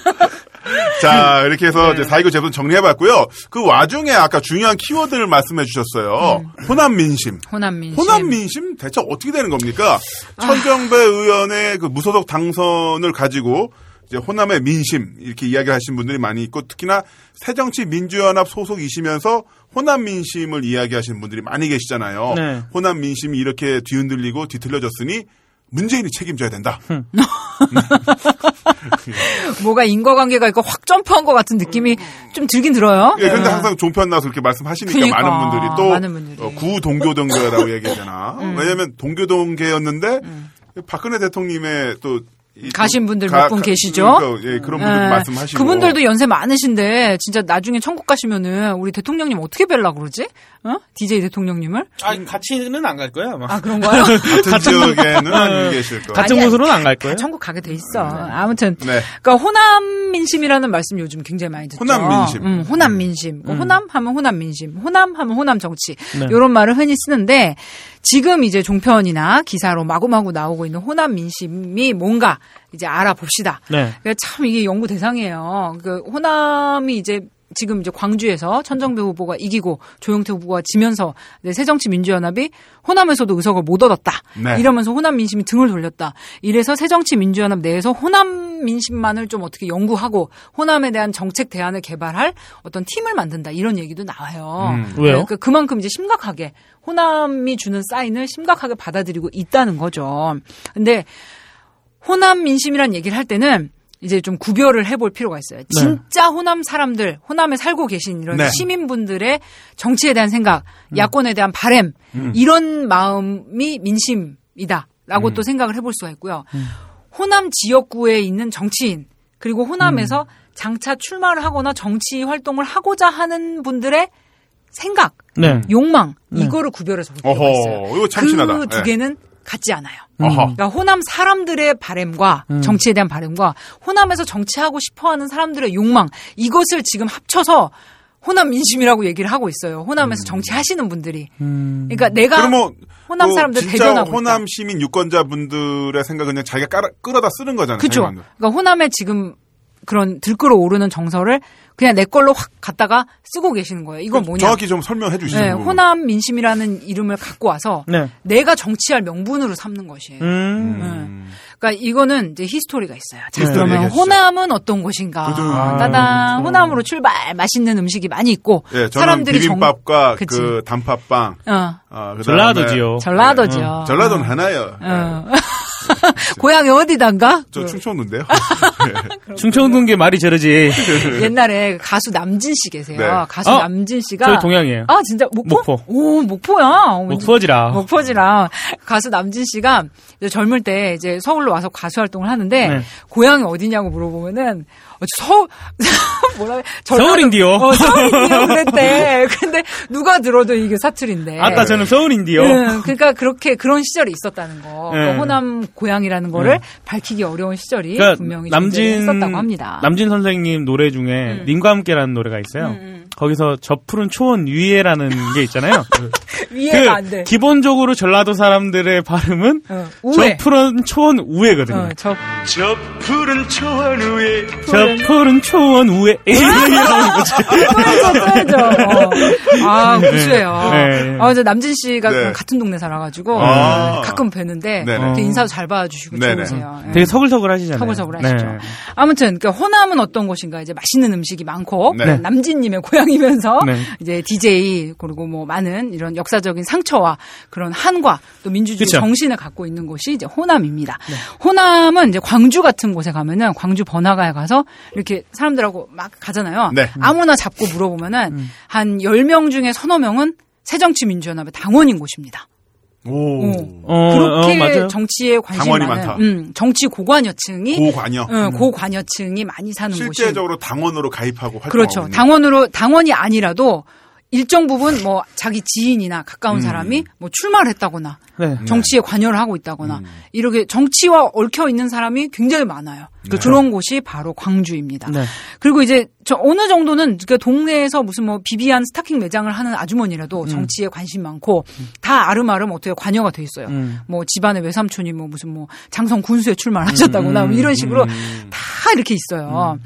그리고 자부심도 있어요. 광주 민주화 운동 네. 우리가 이게 지켜냈다. 민주화 네. 민주주의 정신을 지켜냈다. 이런 그런 것도 있고 또 지역 차별 아까 이제 잠깐 말씀드렸지만 남진님 같은 그런 음. 이제 대가수조차도 음. 호남 출신이라는 걸 밝히기 서러웠던 시절 그리고 지역 차별 지역주의 때문에 네, 그렇죠. 그랬던 서름을 겪어왔던 시절이 분명히 있었고요. 음.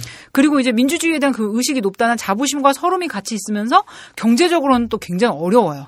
그리고 그 조선 팔도에서 가장 어려운 곳이라고 합니다. 네네. 그러니까 발전도 더디고 생산 시설이 없어요. 광주에서 맞아요. 뭔가 그 만들어내는 곳은 기아 자동차밖에 없습니다. 음. 사실상 정말 음. 그래요. 소비 도시예요. 모든 이제 그 이제 서울 경기를 제외한 모든 우리나라 광역시가 다 어렵지만 특히 광주 전남은 아직도 정말 와 진짜 여긴 시골이네 이런 음. 곳이 굉장히 많아요. 광주 제가, 시내에만 가도 그래요. 제가 광주를 한 사월 달부터 해가지고 한 두 번. 음. 왔다 갔다 걸었거든요. 음, 음. 그 광주 시내까지는 음. 괜찮아요. 근데 그치. 거기서 살짝 나오면은 전부 다 시골이 막 네, 펼쳐져 있고 시골. 밭이 막 네. 펼쳐져 있고 그래서 이제 정치적으로는 고관여, 자존심, 의식도 높지만 네. 경제적으로는 소외와 낙후를 벗어나지 못한 것이 우리의 호남이라고 할 수 있습니다. 네. 네. 그리고 이제 새정치민주연합은 호남에서 어떤 위치냐? 호남에서 새정치민주연합은 새누리당이에요. 음. 네, 맞아요. 이게 뭔 소리냐? 새정연으로 공천을 받으면 무조건 돼요. 음. 어, 얼마 전까지 그랬어요. 그러니까 편하게 이제 민주당이라고 하자면 네. 과거 몇십, 몇십 년 동안 민주당 공천 받으면 되는 곳이었어요. 근데 이 전에 민주정부 때 그런 이제 우스갯소리가 있었어요. 김대중 노무현 정부 때는 이제 지금 이제 민주당 새정치민주연합의 네. 일본이었잖아요. 네. 집권당이니까 일본이잖아. 그래서 손해를 봤다는 얘기가 있어요. 아~ 사람들이 습관적으로 아 맨날 이번, 이제 가면 이번만 오 응. 습관적으로 이번 찍었는데. 오메 찍고 보니까 오메 일본이요. 어쩌스카이. 어쩌스카이. 일본인 줄 알았네. 어, 어색하다. 충청도라서 죄송합니다. 충청도라서. 그러니까 오메 어째 일본인 줄 알았는데 일본 찍어버렸어. 아, 이래서 오히려 이제 역효과를 봤다고 네. 하는 우스갯소리가 나올 정도로 정말 충성된 지지층이 있는 곳이 야권의 네. 기반이 바로 호남입니다. 근데 그렇다면 이건 뭘 의미하느냐. 야권에서 이 새정치민주연합에서 호남 출신 의원으로 이제 당선이 된 사람들이 네. 매너리즘에 빠지기가 쉬워요. 오, 네. 많죠. 그러니까 뭔가 이제 전투력이 없어요. 네. 솔직히 저 이제 뭐 호남 출신 의원님들 중에 아름아름 아는 분들도 좀 계신데 네. 미안한 얘기지만 지금 이제 박근혜 정부, 이명박 정부 거치면서 대정부 투쟁하는데 열성적으로 나서는 의원님 중에 솔직히 호남 출신 의원님들 몇 명 기억나요? 음. 이름. 음. 누가 기억나요? 요즘 좀 많이 나오는 주승용 의원님이 여수래요. 음, 그분이 네. 무슨 뭐 대정, 대정부 투쟁하는데 많이 이제 선봉을 섰다 이런 거 기억나요? 음, 아니요. 솔직히 안 나죠. 음. 어떤 이름이 없잖아요. 호남 출신 의원, 제가 괜찮다고 생각하는 의원 딱 하나 있어요. 누구? 김광진 의원. 김광진 의원? 네, 김광진 의원님. 나름, 열심히 나름 하시죠. 열심히 네. 하시니까. 젊은 김광진. 네. 그렇습니다. 그래서 애지간한 일 없으면 당선이기 때문에 노력들을 잘 안 해요. 솔직히 그래요. 음. 그래서 당선이 되면은 지역을 위해서 뭔가 이렇게 일도 별로 안 하고 당내 정치에만 몰두를 하는데 이 당내 정치라는 게 뭐냐 차기에 공천받아서 계속 자기 꿀지었고 유지하기 위한 거예요. 음. 이게 소선은 진짜 재선을 재선은 삼선을 삼선은 사선을 예. 네. 음. 그러니까 이제 매너리즘에 빠지기가 쉬운 거예요. 음. 그래서 솔직히 광주 내려가면은 광주 현역 싹 물갈이해도 이런 얘기들 많이 하세요. 그러니까 그쵸. 자기 지역구 의원에 대한 내가 찍어는 줬는데 음. 불만이 엄청 많아요. 아니 해주는 것도 없고. 그러니까. 음. 근데 그런 사람들이 또 계속 공천 받아서 또 의원되고 또 의원되고 음. 또 의원돼요. 그리고 이제 이제 작년으로 한번 돌아가 봅시다. 네. 작년에 이제 안철수, 김한길 두 대표 체제로 이제 합당을 했어요. 네. 네. 민주통합 민주당에서 이제 새정치와 합당을 해서 새정치민주연합으로 합당을 했는데 이 안철수 김한길 지도부 때 보궐선거를 두 번 했어요. 네. 아, 선거를 두 번 했어요. 네. 보궐선거가 아니고 그때 이제 지방선거하고 칠삼공 재보선하고 음. 했는데 지방선거 때는 안철수계로 들어오신 윤장현 씨를 이제 광주시장 후보로 시장으로 네, 시장 후보로 공천을 했는데 당시 시장은 이제 강훈태 시장이에요. 네. 그리고 이제 이용섭 의원이 이제 출마를 선언을 했는데 이분들이 불복을 하고 탈당을 했어요. 네. 근데 뭐 강훈태나 이용섭이나 호불호가 있겠지만 새정치민주연합에서 나름 중진으로 이 강훈태 시장 같은 경우는 옛날에 임명직 시장도 하셨던 분이에요. 맞아요. 뭐 역사가 진짜 오래됐어요. 네. 그리고 이제 이분이 약간 뭐 이제 호불호가 있지만 나름 이제 중진 이상의 의원들인데 불복하고 탈당을 했어요. 그리고 이 두 분이 단일화해서 강훈태 시장이 무소속으로 출마를 했어요. 네. 그런데 광주 시민들이 윤장현을 선택을 했어요. 네, 그렇죠. 네, 선택을 했어요. 그런데 왜냐? 저, 저도 놀랐어요. 윤장현이 네. 어, 나도 나도 강훈태가 될 줄 알았어. 네, 저도. 그러니까 윤장현이 뭐 그렇게 엄청난 네임드거나 음. 뭔가 이렇게 능력을 되게 인정받은 분은 사실 아니거든요. 네. 그러니까 광주의 박원순 이런 컨셉으로 갔는데 음. 솔직히 박원순하고 접점 없어요. 그냥 안철수 사람이기 때문에 네. 꿀지역구에 음. 꽂아준 거예요. 음. 솔직히 그래요. 죄송한 말이지만. 음. 그러니까 윤장현이 광주 시민들이 이 찍긴 찍었는데 윤장현을 완전 납득하고 좋아서가 아니라 그래 안철수랑 이왕 합쳤으니 힘 실어주는 차원에서 에이씨 이러면서 찍어준 거예요. 네. 그래 짜증내면서 투표했다고 하더라고요. 그리고 칠삼공 재보선에서는 광산을의 권은희 네. 권은희 이제 당시 권은희 의원을 공천을 했는데 이것도 되게 말이 많았어요. 이제 권은희 과장 같은 경우에는 좋은 사람 같아요. 네. 제가 직접 만나보진 않았지만 자기 직을 걸고 이제 김용판 같은 사람의 그렇죠. 그런 비리와 위증을 앞서서 고발했잖아요. 음. 굉장히 용기 있고 멋있는 행동이었어요. 진짜 고마운 분이에요. 네, 그런 분을 이제 야당에서 공천함으로써 음. 이게 여당 입장에서는 일종의 그 뒷거래서를 퍼뜨릴 수 있는 그렇죠. 네. 그런 빌미를 줄 수가 있는 네. 거죠. 어, 이거 뭐 의원 꿀지역구에 의원 주려고 네. 뭐 저렇게 했어. 뭐 이런 얘기가 나올 수가 있는데 뭐 그런 걸 차치하더라도 고마운 사람이고 내부 고발자야. 네. 그러면 의원을 시켜줘야 돼요? 아니죠. 사실 그건 아니잖아. 광주에서 얼마나 기반을 갖고 광주 사람들이 납득하고 광주의 그 지역구를 위해서 무엇을 할 수 있느냐. 네. 그 지역구 사람들이 뽑아줄 만한 후보를 했어야 되는 건데 음. 경선을 하든지 뭘 하든지 음. 근데 권은희를 뜬금없이 광주 광산을 딱 찍었어요. 음. 그런데 사람들이 이것도 역시 광주 사람들이 뜬금은 없었지만 그래 좋아 찍어는 줬어요. 네. 이때도 역시 짜증내면서 찍었는데 투표율이요. 광주가 원래 항상 투표율 높거든요. 재보선 투표율도 적어도 삼십구 퍼센트 사십 퍼센트는 돼요. 그렇죠. 그런데 이때 이십 퍼센트 투표율 나왔어요. 이건 정말 하기가 싫은 거지. 그냥 아유 씨.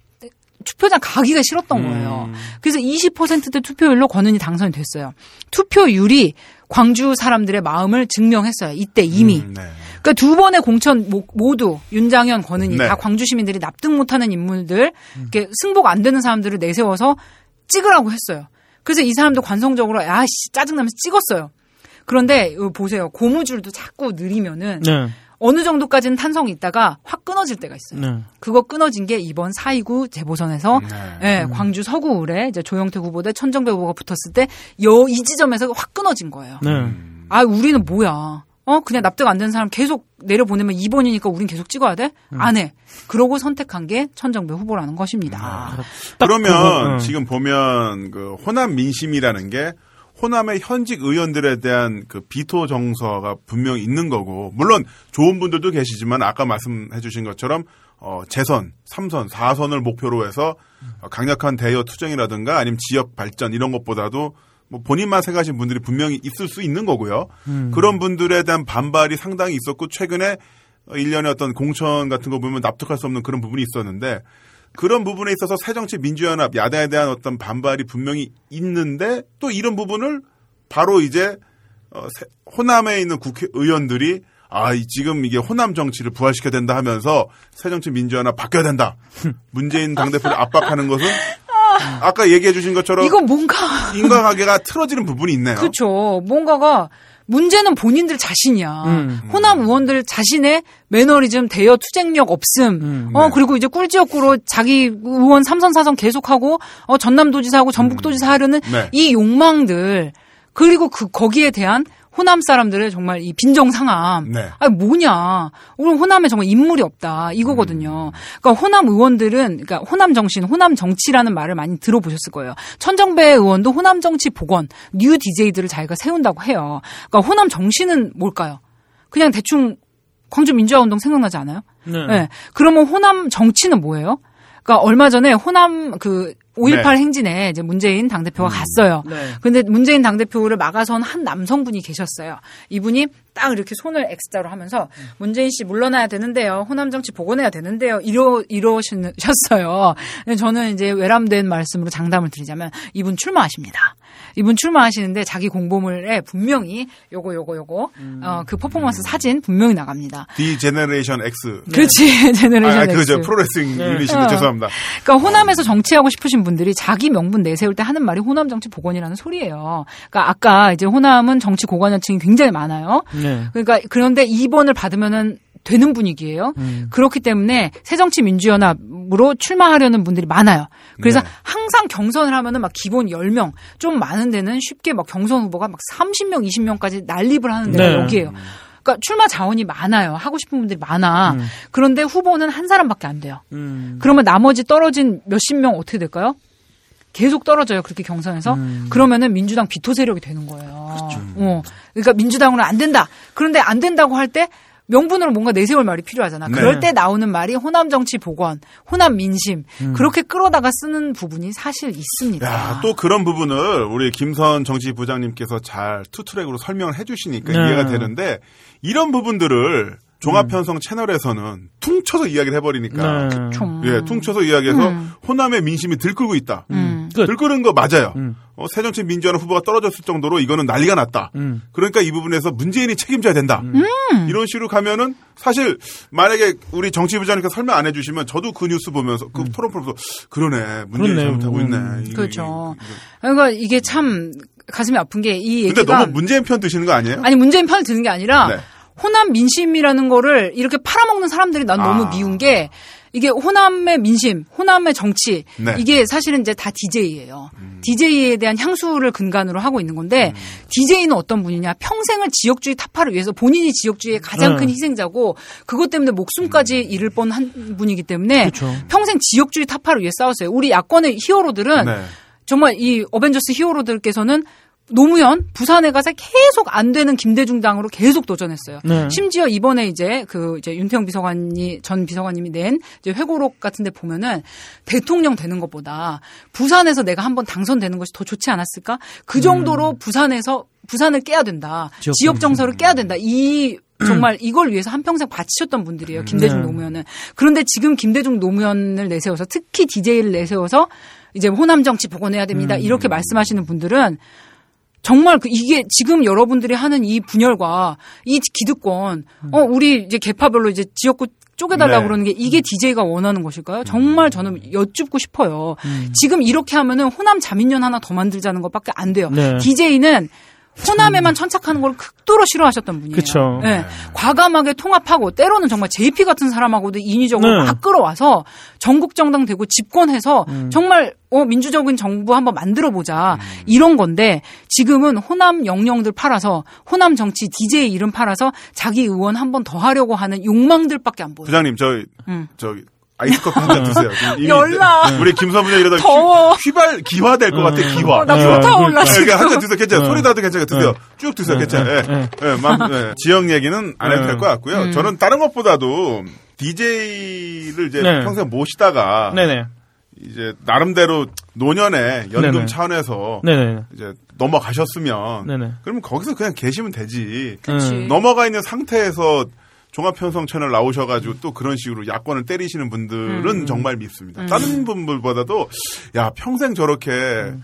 그 어렵게 민주화를 이렇게 이뤄내고 네, 그렇죠. 정권까지 이제 수권까지 하셨고, 하셨고 음. 나름대로 다 보신 거잖아요. 그럼요. 보신 상태에서 그 노년의 나이에 또 다른 어떤 영광을 누리시겠다고 넘어가셨는데 음. 넘어가셨으면 그래 이제 편하게 계시면 되는데 뭘 또 얻으시겠다고. 요즘에 야구는 하나가 갑으로 재밌더라고요. 자 그래서 자 궁금한 게 또 하나 있습니다. 뭐냐면은 음. 자 문재인이 책임져야 된다 이렇게 이야기를 하면서 친노 패권주의가 문제다. 굉장히 이야기를 많이 하잖아요. 음. 그 친노가 어떻게 되는 겁니까? 새정치 민여름의 친노가 누구죠? 아니 뭐, 뭐 어떻게 되는 거죠? 궁금하거든요. 뭐 그런 거 있잖아요. 친노, 비노, 반노. 음. 네. 어. 문호도 있다면서요. 문호? 모노도 있다. 모노? 모노? 어, 모노? 요즘 새로 나온 신제품 모노 있어요. 아, 모노 뭐예요? 네, 모노가 네. 어, 노무현을 모욕하는 사람들. 아. 아. 난 처음에 노모인 줄 알았어. 나, 나도. 노모는 에이치 오 티라든가. 어, 노, 노 모자이크. 어, 노모인 줄 알았어요. 그래서 제가 이 방송 오기 전에 그 자료 보면서 친노가 뭐예요? 이렇게 물어봤어요. 몇 분한테. 그랬더니 각기 이제 조금씩 다르게 이야기를 하지만 음. 작게는 노무현 대통령과 정치를 같이 했던 사람 네. 그리고 청와대에 있었던 사람들을 음. 이제 친노라고 친노. 할 수 있죠. 네. 그리고 크게는 좀 노무현이 영입한 사람들 음. 참여정부 시절에 이제 관료를 네. 지냈던 사람들 음. 여기까지를 포함할 수 있어요. 네. 그러나 결국 크게 보면은 그냥 노무현을 좋아하는 사람들이에요. 음. 노무현 대통령의 생각에 동감하고 음. 또 이제 뭐 여러 가지 굴곡이 있었지만 그분을 좋아하고 동감하는 사람들 그리고 지금 이제 돌아가신 마당에 음. 이제 추모하는 그런 많은 사람들을 다 친노라고 할 수 있다. 이게 음. 이제 결론입니다. 그런데 이제 요즘 쓰이는 친노는 왜 이제 이제 분위기에 따라서 어느 시점에 어느 맥락에 이제 친노라는 말이 들어가느냐에 따라서 이제 느낌이 달라지는데 네. 요즘 쓰이는 친노라는 말을 그렇게 이제 노무현을 좋아하는 사람들 또 이제 노무현과 같이 정치를 했고 지금도 하고 있는 사람들을 하나의 계파로 보고 비판하는 말, 네. 안 좋게 얘기하는 말로 쓰입니다. 정말 이렇게 가슴 아프게 돌아가신 대통령의 이름이 무슨 당파의 정파의 이름으로 쓰인다는 거 참 이게 그 동교 동계도 그렇고 음. 친노라는 말도 그렇고 참 이제 우리 정치의 이제 아픈 모습을 보여주는 음. 말이라고 생각을 해요. 네. 음. 그렇습니다. 그러면 그 친노를 이제 물러가라. 음. 네. 친노 패권주의가 문제다. 항상 이런 이야기를 하는데 음. 그 실내 실제로 그 새정치 민주연합 내부에서 그 친노 패권주의가 작동을 하고 있나요? 어떻게 봐야 되죠? 친노 패권주의. 그래서 예를 들어서 국회의원 신분증에 친노 아니면 비노 해가지고 네. 띡 하면 친노는 문이 딱 열리고 들어가서 당 대표를 만날 수 있고 당신은 친노가 아니니 문재인을 만날 수 없습니다. 음. 뭐 이런 게 있는 건지. 아니 차라리 그렇게 명확한 뭐 히드라처럼. 어, 어, 헤일, 헤일, 헤일 하이드라 막 만나면 하이드라. 음. 어 그러고 그런 거라도 있었으면 좋겠어. 근데 뭐냐면은 그러니까 새정치 민주연합 창당을 앞두고 음. 주류가 음. 삼월달에 이제 작년 작년 삼월이죠. 네. 네네. 작년 삼월에 이제 주류 쪽에서 작성했다는 민주당 내 개파 분석 문건이라는 것이 이제 유출이 됐어요. 네네. 근데 거기는 이제 개파가 무려 열두 개라고 합니다. 열두 개 개파. 네. 그리고 이제 팩트 티비, 한겨레, 경향신문, 뭐 동아일보 이런 데서도 이제 음. 이런 개파 문제가 야당에서 이제 음. 업될 때마다 자기 나름대로의 기준으로 만든 이제 음. 개파 분류표 같은 게 있어요. 네. 근데 그 언론마다 달라요. 어떤 의원은 어 자기는 나는 한겨레 신문에서는 손학규계라는데 또 팩트 티비에서는 나더러 친노라네 막 이러세요. 음, 음. 그러니까 그렇게 헷갈리는 분들이 되게 많아요. 그거는 이제 분류 시점에 따라서 그 당시 어떤 이슈가 이제 예, 업되고 있느냐에 따라서 같은 한 사람인데 나는 김선인데 음. 똑같은 사람인데. 아 그냥 음. 새정치 민주당 의원분들 보고 자기들끼리 밴드 하나 만들려고 그래요. 음, 그렇지. 밴드. 친노 밴드. 반노 밴드. 음. 어, 뭐 김한길계 밴드. 음. 뭐 어, 주승용계 밴드. 뭐 음. 만들어. 아, 있을지도 몰라요. 네. 아무튼 근데 웃긴 게 최근에 이제 이종걸 의원이 원내대표가 됐잖아요. 네. 근데 이종걸 의원은 이제 대표적인 뭐 어떻게 보면 비노 음. 그리고 뭐 다른 개파라고 네. 해요. 음. 그런데 며칠 동안 이제 본인이 이제 그 당선되고 음. 원내대표 당선 안 되면 자살하시겠다고까지 해가지고 그런 이제 벼랑 끝 전술 네. 요즘 유행이더라고요. 뭐 돈 만 원이라도 받았으면 뭐 음. 무슨 목숨을 내놓겠다고 그쵸, 그쵸. 어, 하신 이완구 음. 전 총리님이 음. 계셨고 또 그랬더니 이제 그 트렌드인가 봐 목숨 음. 내놓는 게. 그래서 이종걸 의원 같은 경우도 삼 전 사기인데 이번에 떨어지면 자살하겠다 이래가지고 또 많은 분들을 기함하게 음. 했는데 아무튼 아, 그렇게 목숨 내놓기가 쉽나? 몰라, 목숨이 한 아홉 개쯤 되나봐. 막 목숨 막 리필되고 그러나봐. 아무튼 근데 이분은 절대 친노 아닌 분인데, 정치 역정으로 따지자면. 근데 최근에 몇몇 기사에서는 이분을 친노라고 분류를 하더라고. 어, 음. 친노계로 이번에 원내대표에 선출된 이종걸 의원은 막 이런 원내대표가 됐으 당대표가 있는 거기에 원내대표가 어. 됐으니까 친노가 되는. 그러니까 문재인이랑 같이 한 프레임에 사진 찍히면 친노인 거야. 음. 미치겠어. 근데 이게 홍, 홍영표 의원이라고 있어요. 네. 친노 얘기를 할 때 홍영표 의원이라고 인천에 대선 비망록 그치 음. 이제 대선 비망록을 쓰신 분인데 음. 원래 이분 친노 아니었어요. 네. 그 문재인이랑 이제 친하지도 않았어. 음.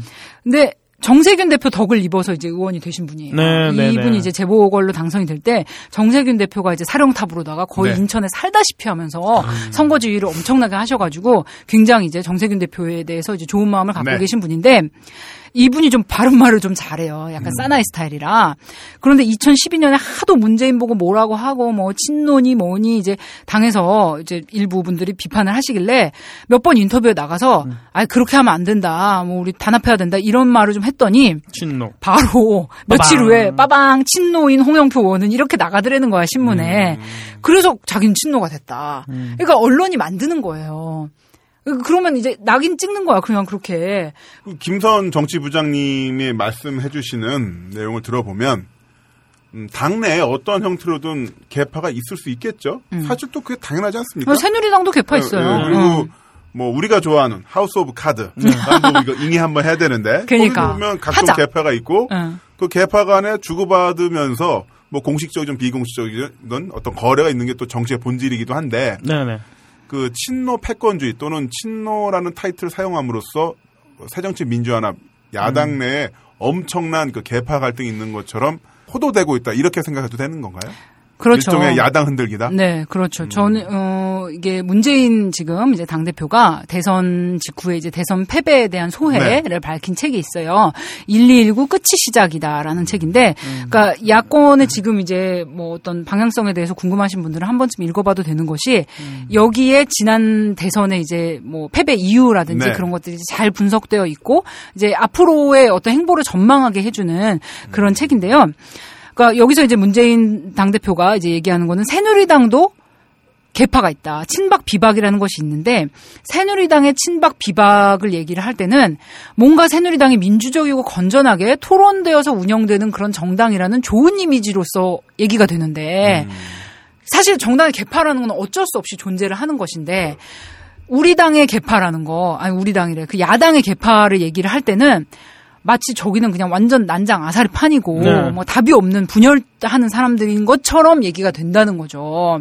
그러니까 있어요. 이게 새누리당에도 있는데 친박 중에서도 무슨 조, 족발집처럼 원조 친박이 있어요. 네, 그렇죠. 네. 그리고 이제 뭐 현재의 권력에 따라서 현재 제일 센 친박은 음. 친박 실세라 그래요. 음. 그리고 이제 친박이었는데 뭐 박 대통령이랑 뭐 싸워서 나갔다가 돌아온 사람은 복박이라고도 복박. 합니다. 음, 복박. 그 지금 이제 지금 이제 새누리당에는 지도부가 비박계예요. 네. 네. 음. 지금 김무성, 유승민, 그렇죠. 전부 옛날에는 이제 친박이었지만 지금은 아니에요. 비박이죠. 비박계 비박. 비주류가 이제 대표를 잡고 음. 있는 거예요.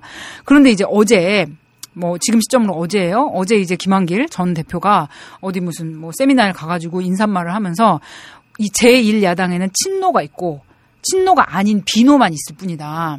자기는 어느 계파의 수장도 아니지만 문재인은 친노의 수장이다. 이런 식으로 엄청 비판을 했거든요. 거기에 있는 사람들이 정말 아, 여기서 이런 소리를 할 정도로 좀 이렇게 굉장히 뜬금없는 자리에서 격한 네. 비판을 했다고 하는데 그러면은 손학규계, 정세균계, 김한기계 이런 거 없는 거예요? 솔직히 그건 아니거든요. 음. 그거 좋아요. 친노가 있다고 칩시다. 문재인을 중심으로 한 친노가 있다고 쳐요. 네. 그러면은 친노가 아닌 나머지 의원들은 전부 다 비노라는 이름으로 동일한 입장과 스탠스를 가지고 같이 움직이고 있나요? 아니죠. 그건 아니잖아요. 음. 그리고 지금 이제 손학규 전 대표는 뭐 강진에 살고 있지만 음. 손학규계 존재하고요. 정세균계 있고요. 김한길계 있어요. 다 음. 존재하고 있다고요. 네. 그런데 친노에 대한 안티테제로서 다른 분들이 다 동일한 노선을 공유하고 있는 것도 아닌데 그렇게 공격하기 위해서 다 싸잡아서 음. 친노 아니면은 음. 반노 음. 이런 반노. 식으로 음. 말씀하시는 거는 솔직히 좀 네. 네, 그렇습니다. 그럼 또 하나 궁금한 것은 아까 호남 민심을 음. 이야기하시는 의원님들이라든가 아니면 음. 친노 패권주의를 말씀하시는 분들이 이제 친노가 이제 물러나야 된다 아니면 뭐 친노가 책임져야 된다 이렇게 이야기를 하는데 음. 그분들이 이야기하는 그 친노를 그 새정치 민주연합에서 뭐 와해시키거나 아니면 뭐 내보냄으로써 어떤 식으로 이거를 야당의 체제 개선을 하겠다는 건지 그분들의 생각 보관은 어떻게 되는 겁니까? 어떤 분들? 그 친노를 음. 공격하시는 분들. 아 공격하시는 분들? 음. 그게 뭐예요? 난 그게 음. 되게 궁금해. 아니, 저도 궁금해서 어. 자 문재인이 책임져야 된다. 어. 친노가 책임져야 된다. 음. 자 그러면 이제 어, 어떻게 하면 돼요? 그러니까. 뭐 이렇게 에이포 용지에 백, 반성문 열 장, 뭐 열 장을 자필로 써서 삼보일배라도 하라는 거야? 삼보일배를 하든지 아니면 뭐 혈서라도 쓰라는 거야? 백만 원씩 각출하든지 친노가. 그러니까 웃긴 게 지금 며칠 동안 김한길 전 대표나 뭐 주승용 음. 최고나 다른 의원 그런 소위 비노라고 네, 이제 본인들을 네. 지칭하시는 의원들은 페이스북으로도 하고 뭐 최고위원회에서 내가 물러나겠다 책임져라 네, 뭐 네, 이러는데 네, 네. 그 책임의 범위가 어떤 건지 정확히 안 밝혀요. 그리고 급기야 어제 이제 김한길 전 대표 같은 경우는 문재인도로 물러나라는 게 아니래. 음. 음. 어제라는 게 오월 이십날. 그렇죠. 오월 이십날 현재 시점으로는 물러나라는 건 또 아니래. 네. 근데 책임은 지래. 음. 어떻게? 그럼 또 거기에 대한 말은 없어. 그냥 비노, 친노 수장으로서 유지하지 말고 책임성 있는 모습을 보여야 됩니다. 뭐 책임을 져야 합니다. 이러는데 어쩌라고. 물러나라는 게 아니라면 그럼 어떻게 책임을 지라는 거야. 근데 나무님 아시죠? 협상을 할 때 나의 요구사항을 정확하게 딱 집어서 말하지 않는 거는 왜 그럴까? 더 많은 걸 얻어내기 위해서. 어, 그렇습니다. 그렇죠. 더 많은 최대치를 끌어내기 위해서 나의 요구사항을 정확히 규정하지 않는 거예요. 음. 그러면 이분들이 원하는 게 뭐냐? 근데 이분들의 속마음은 며칠 전에 문재인 당대표가 음. 여러 의원들을 만났어요. 그러니까 민진모라고 해서 민주당의 집권을 준비하는 모임이라는 네. 예. 그런 되게 멋진 이름이죠. 민주당의 집권을 준비하는 모임이라니. 어 진짜 나 그 모임 가입하고 싶어. 나 제발 집권 좀. 그런데 그런 멋진 모임이 있는데 그런 멋진 모임 의원님들하고 점심을 드시면서 얘기를 했대요. 음. 그랬더니 거기서 나온 말이 주승용 최고를 혁신기구 위원장에 앉혀라. 올 음. 여수의 주승용 최고 뭐 이제 박차고 나가신 분 나네. 계시죠? 어, 나네 뭐 공갈이라니 뭔 소리야 이래가지고 음. 이제 노에서 나가신 분 계신데 그분을 앉혀라. 그리고 이제 공천에 대해서도 뭔가 이렇게 좀 안배가 있어야 된다는 식으로 음. 우리 아까 모노라는 말을 창조하신 유성엽 네. 의원님이 말씀하셨어요. 음. 분명히 그거 공천에 대해서 말씀하신 거 맞아요. 네. 본인은 공천 얘기 아니라고 네. 그 다음 날 막 이렇게 음. 말씀하셨지만 솔직히 가슴에 손을 얹고 우리 의원님 생각해 보시기 바랍니다. 그 음. 공천 얘기 아니었어요? 솔직히 공천 얘기잖아요. 음. 그분들이 원하는 거는 그거예요. 지금 문재인 당대표는 대표 나올 때 측근들 중에서도 반대하는 사람 되게 많아요. 정말 바짓가랭이 잡고 당대표 나가지 말라. 왜냐면은 야당의 당대표는 그 이제 독이 든 성배. 그 무덤이라고 합니다. 네. 그러니까 선거 한번 잘못되면 바로 아웃이죠. 독이 든 성배면은 사실 성배가 아니까 독이 든 가짜 성배가 그렇죠. 예, 예. 이럴 또 괜히 그리고 이제 못해. 뭐 문재인 대표는 뭐 당대표가 되면은 이제 이천십칠 년 뭐 대권을 준비한다고 치면은 네. 너무 일찍 노출돼서 음. 언론에서 집중포화를 받게 되면은 그게 이제 좋지 않다. 음. 결코 득될 것 없다. 해서 이제 문재인 대표 주변에 이제 많이 조언하는 사람들이 반대를 했다고 해요. 이제 본인도 인터뷰 음. 같은 데서 밝혔고. 그런데 이제 그 당시 새정치민주연합의 상황이 안철수 김한길 두 대표 체제에서 두 번 연속된 선거 패배. 네. 그리고 이제 당의 어떤 의사결정기구가 완전히 사라졌어요. 그러니까 새정치민주연합이라는 이름을 재창당을 하면서 기존의 민주적인 의사결정구조, 당무의 이제 결정구조가 있잖아요. 최고위원회의 또 어디 어디 이렇게 해서 당대표 혼자 결정하는 게 아니라 음. 결정 단위들이 있어요. 거기서 오케이 하면은 결정이 되는 거거든요. 네. 그런 의사결정 시스템이 완전 무너졌었어요. 음. 솔직히. 안철수 김한길 당대표 어떻게 당대표 됐죠? 두 분? 당원들이 뽑은 게 아니라고요. 네. 네. 그냥 됐다고요. 그냥. 네. 그냥, 그냥 네. 하다 보니까. 스타디움 당대표였던 음. 거예요. 그러니까 그렇게 이제 모든 당 안의 시스템, 당 외부의 지지도 이런 것들이 다 폭망지경에 이르렀으니 어, 그 야권의 제일 후보, 음, 네. 야권의 제일 대권 주자인 본인이 이제 그런 심정으로 독배 마신 심정으로 나간 거예요. 음. 근데 이제 뭔 얘기하다가 이렇게 됐냐. 음. 그런데 이제 이 사람이 이제 문재인 대표가 대표, 대표 경선에 나갈 때 네. 본인은 이제 당대표 네. 전권으로 공천 안 하겠다. 음. 솔직히 그 전에 야당이든 여당이든 당대표가 자기 친한 사람 마음에 드는 사람 꼴지역구에 심어주고 그런 거 분명 있었어요. 있죠. 네. 음. 당대표 전에 있었어요. 네. 여야나 똑같아요. 거의 뭐 정도의 차이는 있겠죠. 음. 있었고 그리고 이제 계파별로 지역 안배라는 것도 있었어요. 계파별 지역별 고려하는 음. 포인트가 있었어요. 네네. 어, 우리 계파에서 몇 명 여기다 넣었는데 음. 야, 씨, 그러면 너네도 좀 들어가야 되는 거 아니냐. 음. 이렇게 해서 서로 거래하고 배려해 주는 게 배려라는 이름으로 그렇게 하는 거래가 분명히 있었어요. 네. 음. 그런데 그런 거 안 하고 문 대표는 대표 나올 때 선거 일 년 전에 경선 룰이나 그런 이제 심사 규정을 확정해 가지고 그거에 따라서 사람이 아니라 시스템이 공천하도록 하겠다. 네. 이렇게 이제 약속을 하고 나왔어요. 네. 그걸로 당선이 된 거예요. 음. 그래서 그렇게 해야 돼요. 그런데 아까 말씀드렸다시피 매너리즘에 빠진 일부 의원님들, 특히 또 호남에서 다선하신 의원님들에 대해서는 이런 인위적인 교체, 물갈이 요구가 분명히 지금 새정년 안에서도 존재하는 걸로 알고 있어요. 음. 그런 기준, 뭐 문제, 게다가 문재인 대표의 그런 시스템에 의한 공천 기준으로 하면은 솔직히 지금 공천권 가지고 이제 뭐라고 뭐라고 문재인 공격하고 친노 패권주의네, 호남 정치네 음, 음. 이런 거 말씀하시는 의원님들이 일 차로 갈리게 돼 있어요. 그렇죠. 이건 정말 장담합니다. 음. 어. 그래서 그분들이 본인에게 칼날이 네, 들어올까 봐. 이, 이 방송 들으시는 우리 몇몇 청취자분들은 친노 평론가 김선. 아니야, 난 진짜, 진짜 객관적으로 얘기하는 거야, 정말. 어? 지나간 사람 열 사람, 여의도에 열 사람 자꾸 물어봐. 그러니까 범친노로 하면, 범친노. 노무현 좋아하는 사람은 다 좋아하잖아요. 저도 일 년에 한 번씩 봉합하고. 근데 네. 그게 아니라, 정치 패권주의로서의 어떤 친노 이야기를 할 때, 음. 어, 김선, 야, 김선, 저, 저 완전, 뭐, 친노빠 아니야? 음. 문빠 아니야? 이렇게 막 하실까봐 걱정이 음. 돼서. 예. 걱정이 돼서 미리 말해주는 음. 거야? 걱정이 돼서 미리 친노라고. 그러니까 미리 정해놓는 거지. 지금 이제 음. 친노 뭐 친노 패권 청산 호남 정치 네. 복원 이거 말씀하시는 지금 새정치민주연합의 일부 의원님들도 그런 비슷한 심정이에요. 음. 그러니까 자기한테 칼날이 들어올까봐 네. 먼저 자기가 칼 뽑아서 막 휘두르는 거야. 음. 야, 씨 공천 개혁해야 돼. 음. 어, 뭐 어, 정당 개혁해야 돼. 친노 패권 청산해야 돼. 음. 어, 이러면서. 뭔가 자기들한테 들어오는 난, 난 친노 아니다. 어. 결과적으로 가장 중요한 핵심은 내년 총선 음. 공천이 되겠군요. 음. 근데 그거 아세요? 이천십이 년 총선 있죠. 음. 그때부터 지금까지 새정치민주연합 당대표 열한 번 바뀌었어요. 대단하지 않아요?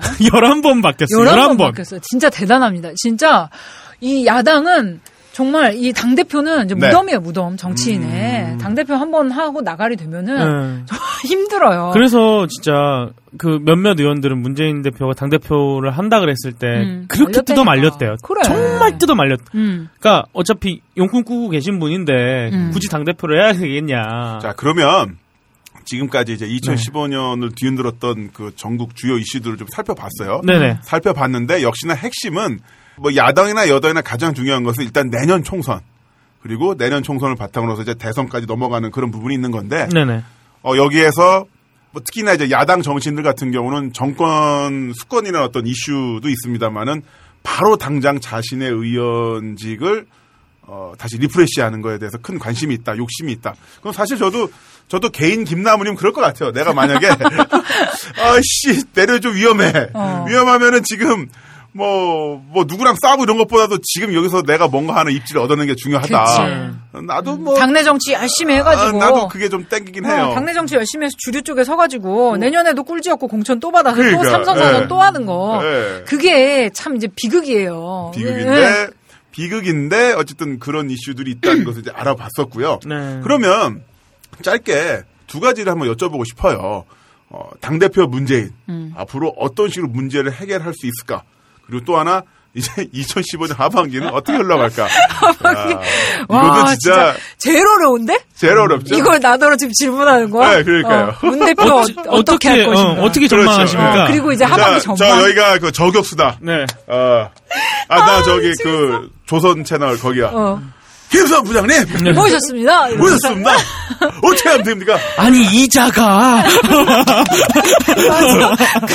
자, 문재인 이자를 이제 앞으로 해야 되는데 어떻게 됩니까? 어, 어떻게 어떻게 할까요? 진짜 네. 야 그거를 알면은 이자. 그거를 네. 알면 내가 문재인의 비선이게 진짜 어, 친노 핵심 실세 비선이게 네. 아 진짜 짜증나 죽겠습니다. 지금 본인의 욕망 이야기하신 거죠? 어, 네.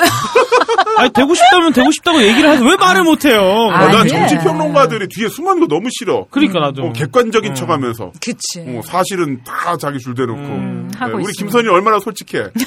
왜 내가 막 친노래매 아까. 친노 실세 되고 싶다. 아니라니까. 저는 저는 친김이에요. 친김남훈계. 어. 네. 내가 아 왜 그래? 아 왜 그래? 나 김남훈님 때문에 네. 나 이거 하는 네, 거잖아. 알겠습니다. 알았습니다. 네. 네. 하여튼. 아무튼 음. 아니, 그러니까, 왜냐하면 우리가 여기서 자. 뭐 문재인 편들어준 게 아니라 음. 우리가 여기서 김무성의 미래와 역할 이걸 물어보면 뻘쭘하잖아. 아, 김무성의 미래 역할 있어요. 대선 후보 되면 되지. 네, 음. 그래서 그 부분은 나중에 제가 이준석 전 비대위원이라든가 모셔 모셔 음. 이런 분이랑 이야기를 나눠보고요. 오늘은 네. 어, 김선 부장님 모셨으니까 자 문재인 앞으로의 문제점 그리고 음. 한계 그리고 어떤 식으로 돌파해야 될지 음. 네. 참 그거를 알면은 진짜 좋겠어요. 짧게 삼 분. 네, 네. 그걸 알면 내가 얘기해주고 싶은데 문재인의 속마음은. 음. 얼마 전에 발표하려다가 음. 말았던 성명서가 하나 있었습니다. 네. 아. 거기에 다 들어있어요. 네, 다 아, 들어있어요. 맞아요. 이 공천권을 가지고 어떤 계파와도 유불리를 따져서 협상 안 합니다. 음. 안 한다는 게 그 양반의 속마음이에요. 음. 왜 공천을 계파 간 지분으로 갈라먹는 거.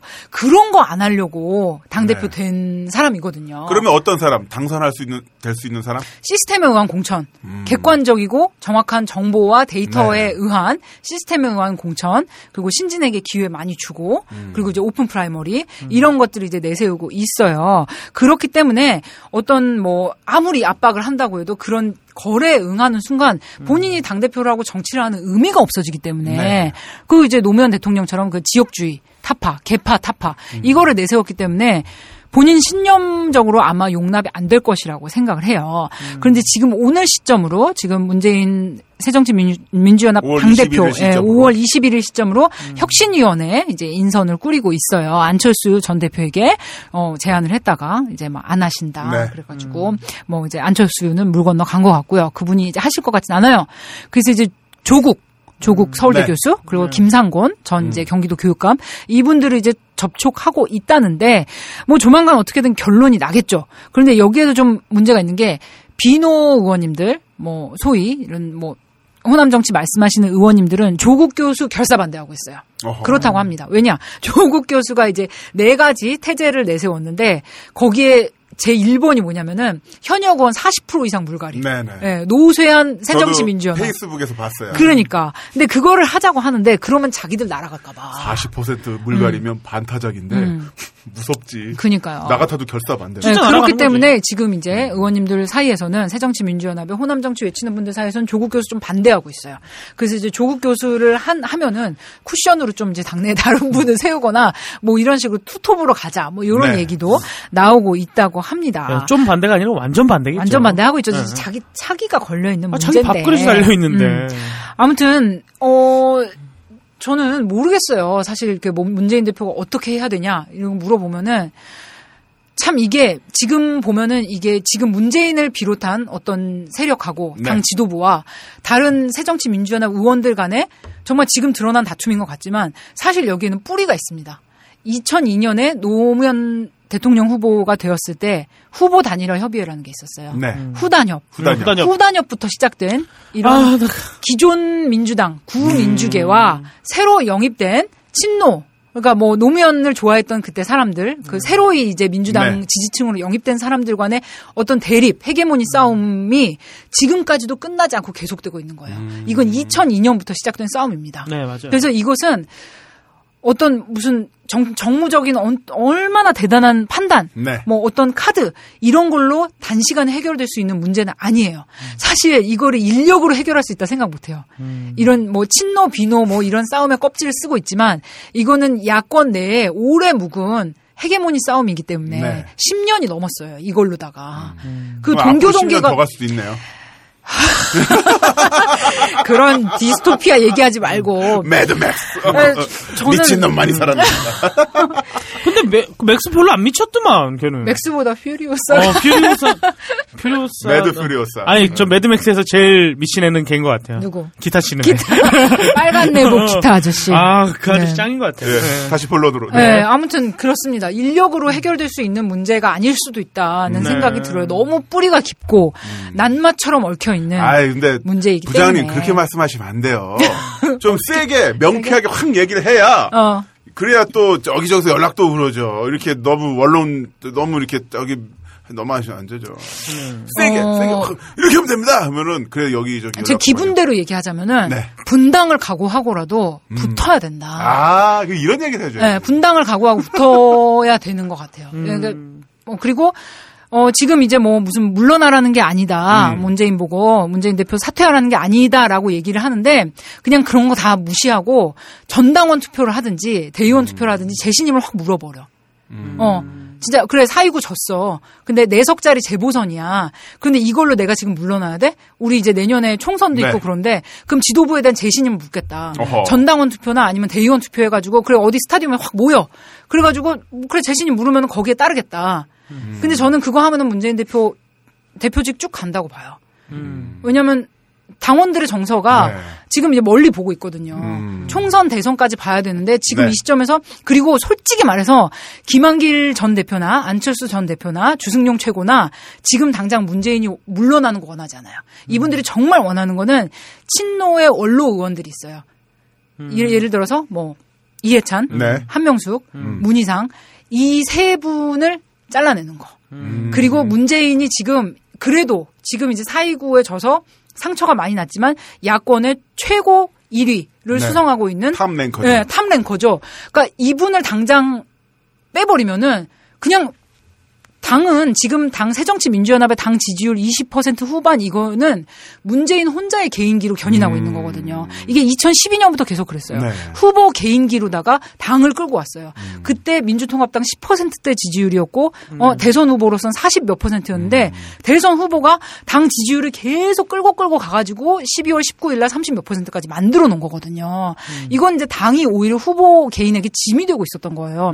그런데 음. 그런 추세가 지금까지도 계속되고 있어요. 이십팔 전당대회 후에 새정치민주연합 당 지지율 삼십 퍼센트대 올라갔죠. 네, 이거 네. 문재인 혼자 개인기로 끌어온 거예요. 솔직히. 음. 그래서 지금 김한길 전 대표 같은 경우도 문재인이 정말 물러나는 거 네. 바라잖아요. 그러면 당 지지율 폭망인데 그러니까 음. 일단 허수아비로 팔다리 다 자르고 세워놓은 다음에 음. 특별, 원하는 거죠 그게. 음, 내 말 들어라. 특대위 같은 거 만들어가지고 본인들이 정, 전권 음. 잡고 네. 공천 갈라먹기 하고 아우 재밌다. 그러면서 문재인 문재인 내세워서 이렇게 내년 총선할 때 이제 전국 돌리겠죠. 그 영화, 어? 요즘 나온 영화 보면 네. 간신이라고 있어요. 왕이의 왕이라고 그게 되고 싶은 거. 그거 하고 싶은 거예요. 어, 야, 너 왜 그렇게 어머, 얘기를 해? 어머, 근데 지금, 지금 우리, 우리 김한길 전 대표님한테 간신이라고 하신 거예요? 그러니까, 아니요, 아니요. 왜 그러세요? 너무하다. 김한길 전 대표님 어, 얼마나 멋진데. 진짜. 머리가 아니, 하얗고. 아, 전 싫어서. 제가 그, 한번 살짝 떠져보니까 우리 선님이 또. 물었어. 김서부장 넙죽 봤던. 넙죽 물었어. 분당을 강호해서라도. 어, 전당원 투표를 해서. 됩니다. 어, 맞짱. 아, 좋다, 좋다. 몰라. 아이씨, 질르긴 질렀는데 이래도 되나 모르겠네. 어, 저, 제가 정확하게 말씀드릴게요. 뭐라고? 망했어요. 자, 이렇게 저희가 어, 하반기 전국 전망은 네. 안녕, 그냥 취소할게요. 네. 네, 그것까지 저기 하고. 이거 음, 어떻게 전망해? 음, 그러니까 우리 이제 야당 정치 폭망사 음. 이천십오 년 정리를 네. 해봤고요. 오늘 되게 중요한 날이에요. 오늘 이제 공무원 연금에 대해서 음. 다시금 여야 네. 합의 지금 만나고 있다고 합니다. 이제 실무자들께서 음. 그러니까 뭔가 이제 오늘 안에 결론이 나올 거고요.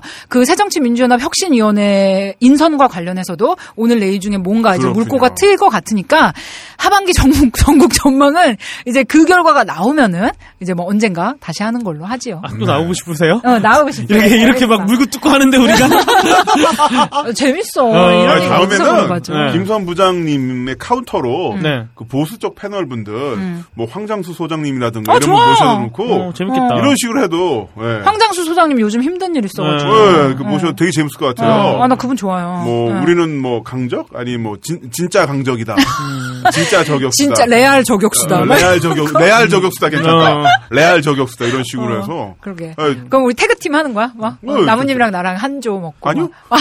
같이 해줘. 아, 저 태그팀 누구 편 안 될 건데? 아, 저저저 저, 저 어떻게 할 거냐면요. 두 분 얘기 딱 하시 하시는 순간 전 나갈 거예요. 나갈 거예요. 마음껏 떠들어 보라고.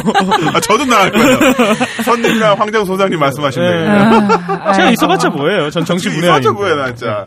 야, 좋습니다. 네. 자, 이렇게 김선 부장님의 이야기를 해봤고요. 네네. 음, 정말. 아, 뼈가 되고 살이 되는 그런 시간이었습니다. 어떤 살? 야, 아, 뭐 무슨 살이 살. 있겠죠. 살이 됐는데 막 지방이야. 안창살. 어, 맛있어. 어, 맛있겠다. 어, 그래, 안창살이 되셨길 바래요. 네. 근데 이런 정치 이슈에 대해서 정말 잘 짚어주신 것 같고요. 무엇보다도 뭐 종편 종편 이렇게 합니다만 종편을 뭐 아주 악으로 보지는 않습니다. 하지만 좀 그쪽 채널분들에게 말씀드리고 싶은 것은. 진짜 핵심적인 속설 이런 것을 건드리지 않고 단편적인 지엽적인 자극적인 부분만 계속 연쇄적으로 노출시킴으로써 네네. 실제적인 문제의 핵심을 비껴나가는 것은 언론으로서 정도가 아니다. 아, 저는 언론도 어디 편을 들 수 있다고 생각을 해요. 네. 그렇죠. 파릇하게 안쪽으로 굽지. 음. 바깥으로 굽으면 이게 안 봐지. 음. 이게 어떻게 돼요. 안 봐. 어, 안 밟을 수는 없잖아. 그냥 굽을 수도 있는데. 음. 안쪽으로 굽겠죠. 그런데 그런 상태에서도 정말로 국민들에게 알려줘야 될 것은 알려줘야 되지 않나 음, 이런 생각을 그렇습니다. 해보고요. 저 한 말씀만 더 드릴게요. 언론 해주세요. 얘기가 나와서 한 말씀만 좀 시간 없는데 드리면은 지난번에 이제 공무원 연금 제가 준비를 하긴 했는데 말씀 못 드렸는데 네. 공무원 연금 여야 합의에 관련해서 박근혜 대통령이 대노를 하시며 월권이다 이렇게 하셨는데 거기에 대해서 제대로 보도한 언론이 뭐 미디어 오늘이라든지 진보 언론 몇 개 빼고는 종편 삼 사와 거의 모든 지상파 그리고 일반 네. 신문들이 전부 다 그냥 박근혜 대통령이 거기에 대해서 찬동하지 않고 월권이라고 한 거를 그냥 평면적으로만 보도했어요. 그런데 그거 자체가 뉴스인 거예요. 박근혜, 박근혜 대통령이 국회에서 한 여야 합의에 대해서 월권이라고 얘기한 거 자체가 그게 속보인 거예요. 음. 왜냐면은 이게 민주주의 국가하고 삼권 분립이 있잖아. 음. 네? 대통령이 거기에 대한 원, 월권이라고 하는 것 자체가 말도 안 되는 정말. 이펀 군주제 국가가 아니라 이펀 군주제 국가에서는 왕조, 왕조. 왕조는 실제적인 음. 그 정치력은 없잖아요. 이펀 군주제, 아. 아, 왕 이펀 군주제는 실제적인 정치력이 없죠. 없죠. 근데 우리는 그러니까 전제 왕조죠. 그치 전제 왕조를 딱 이렇게 그냥 깔아놓고 그냥 어, 대통령이 대노하셨다. 봐봐요. 야당과 여당이 음. 합의를 해서 음. 법안을 만들었는데 음. 대통령이 노. 노뿐만 아니라 월권이다. 어, 뭐가 월권이야? 그게 국회의 고유 권한이고요. 네. 그걸 월권이라고 말씀하시는 대통령님이 진짜 뭘 모르고 계시는 거예요. 음. 자, 우리 그러면 다음 시간에는 네. 한 이 주 정도 쉬었다가 음. 박근혜 대통령님을 위한 민주주의 강자 김선 전시부장님을 모시고 한번 해보면 어떨까요? 큰일 날 소리를 하는 거예요. 이미 이미 이미 지금 민주주의의 최고 위에 계신 분한테 무슨 강자잖아요. 그러니까 좀 더 잘하시라고. 아니, 언론에 대해서도 정말 그렇게 얘기를 하고 네. 싶어요. 음. 이거는 영의정 좌의정이 있고 임금님이 박근혜 대통령이 아니에요. 음. 그렇게 설정하고 얘기하지 마시고 민주주의 시스템에 대해서 정면으로 거부하고 있는 이 선출된 이 대통령 임시직 저분에 대해서 비판을 해주시라 이런 네. 말씀 꼭 드리고 싶었어요. 아, 그, 그분 선출 겁니다. 그분 선출직이라고 생각 안 하실 것 같은데. 정말? 네. 어? 자, 이렇게 아유. 김선 정치부장님과 이야기를 나눠봤고요. 네. 언제나 정말 그 뼈가 되고 살이 된 이야기 정말 고맙습니다. 이거 준비하느라 고생 많이 하셨죠. 아, 고생했어요. 음. 네. 어떡하죠? 제가 출연료 한 오백만 원이나 드려야 되는데 진짜? 너무 약소해서 약소해서 오백만 원. 마음만 제가 동그라미 더 달아서 드릴게요. 네.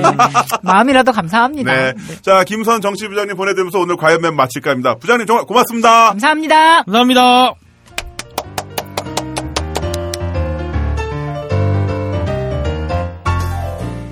무고한 스물일곱 살의 청년 강기훈을 자살 방조범으로 기소한 검사들은 이십사 년이 지난 지금 현 대통령의 측근이 되었습니다. 민주화 운동의 열기로 뜨겁게 달아올랐던 호남의 민심은 삼십오 년이 지난 지금 야당의 싸늘한 시선을 보내고 있습니다. 이십사 년이 지난 후, 삼십오 년이 지난 후의 대한민국의 정치는 어떤 모습일까요? 이천십육 년과 이천십칠 년의 선거는 어떤 미래를 가져올까요? 바로 이것이 이천십오 년을 사는 우리가 정치에 관심을 기울여야 하는 이유입니다.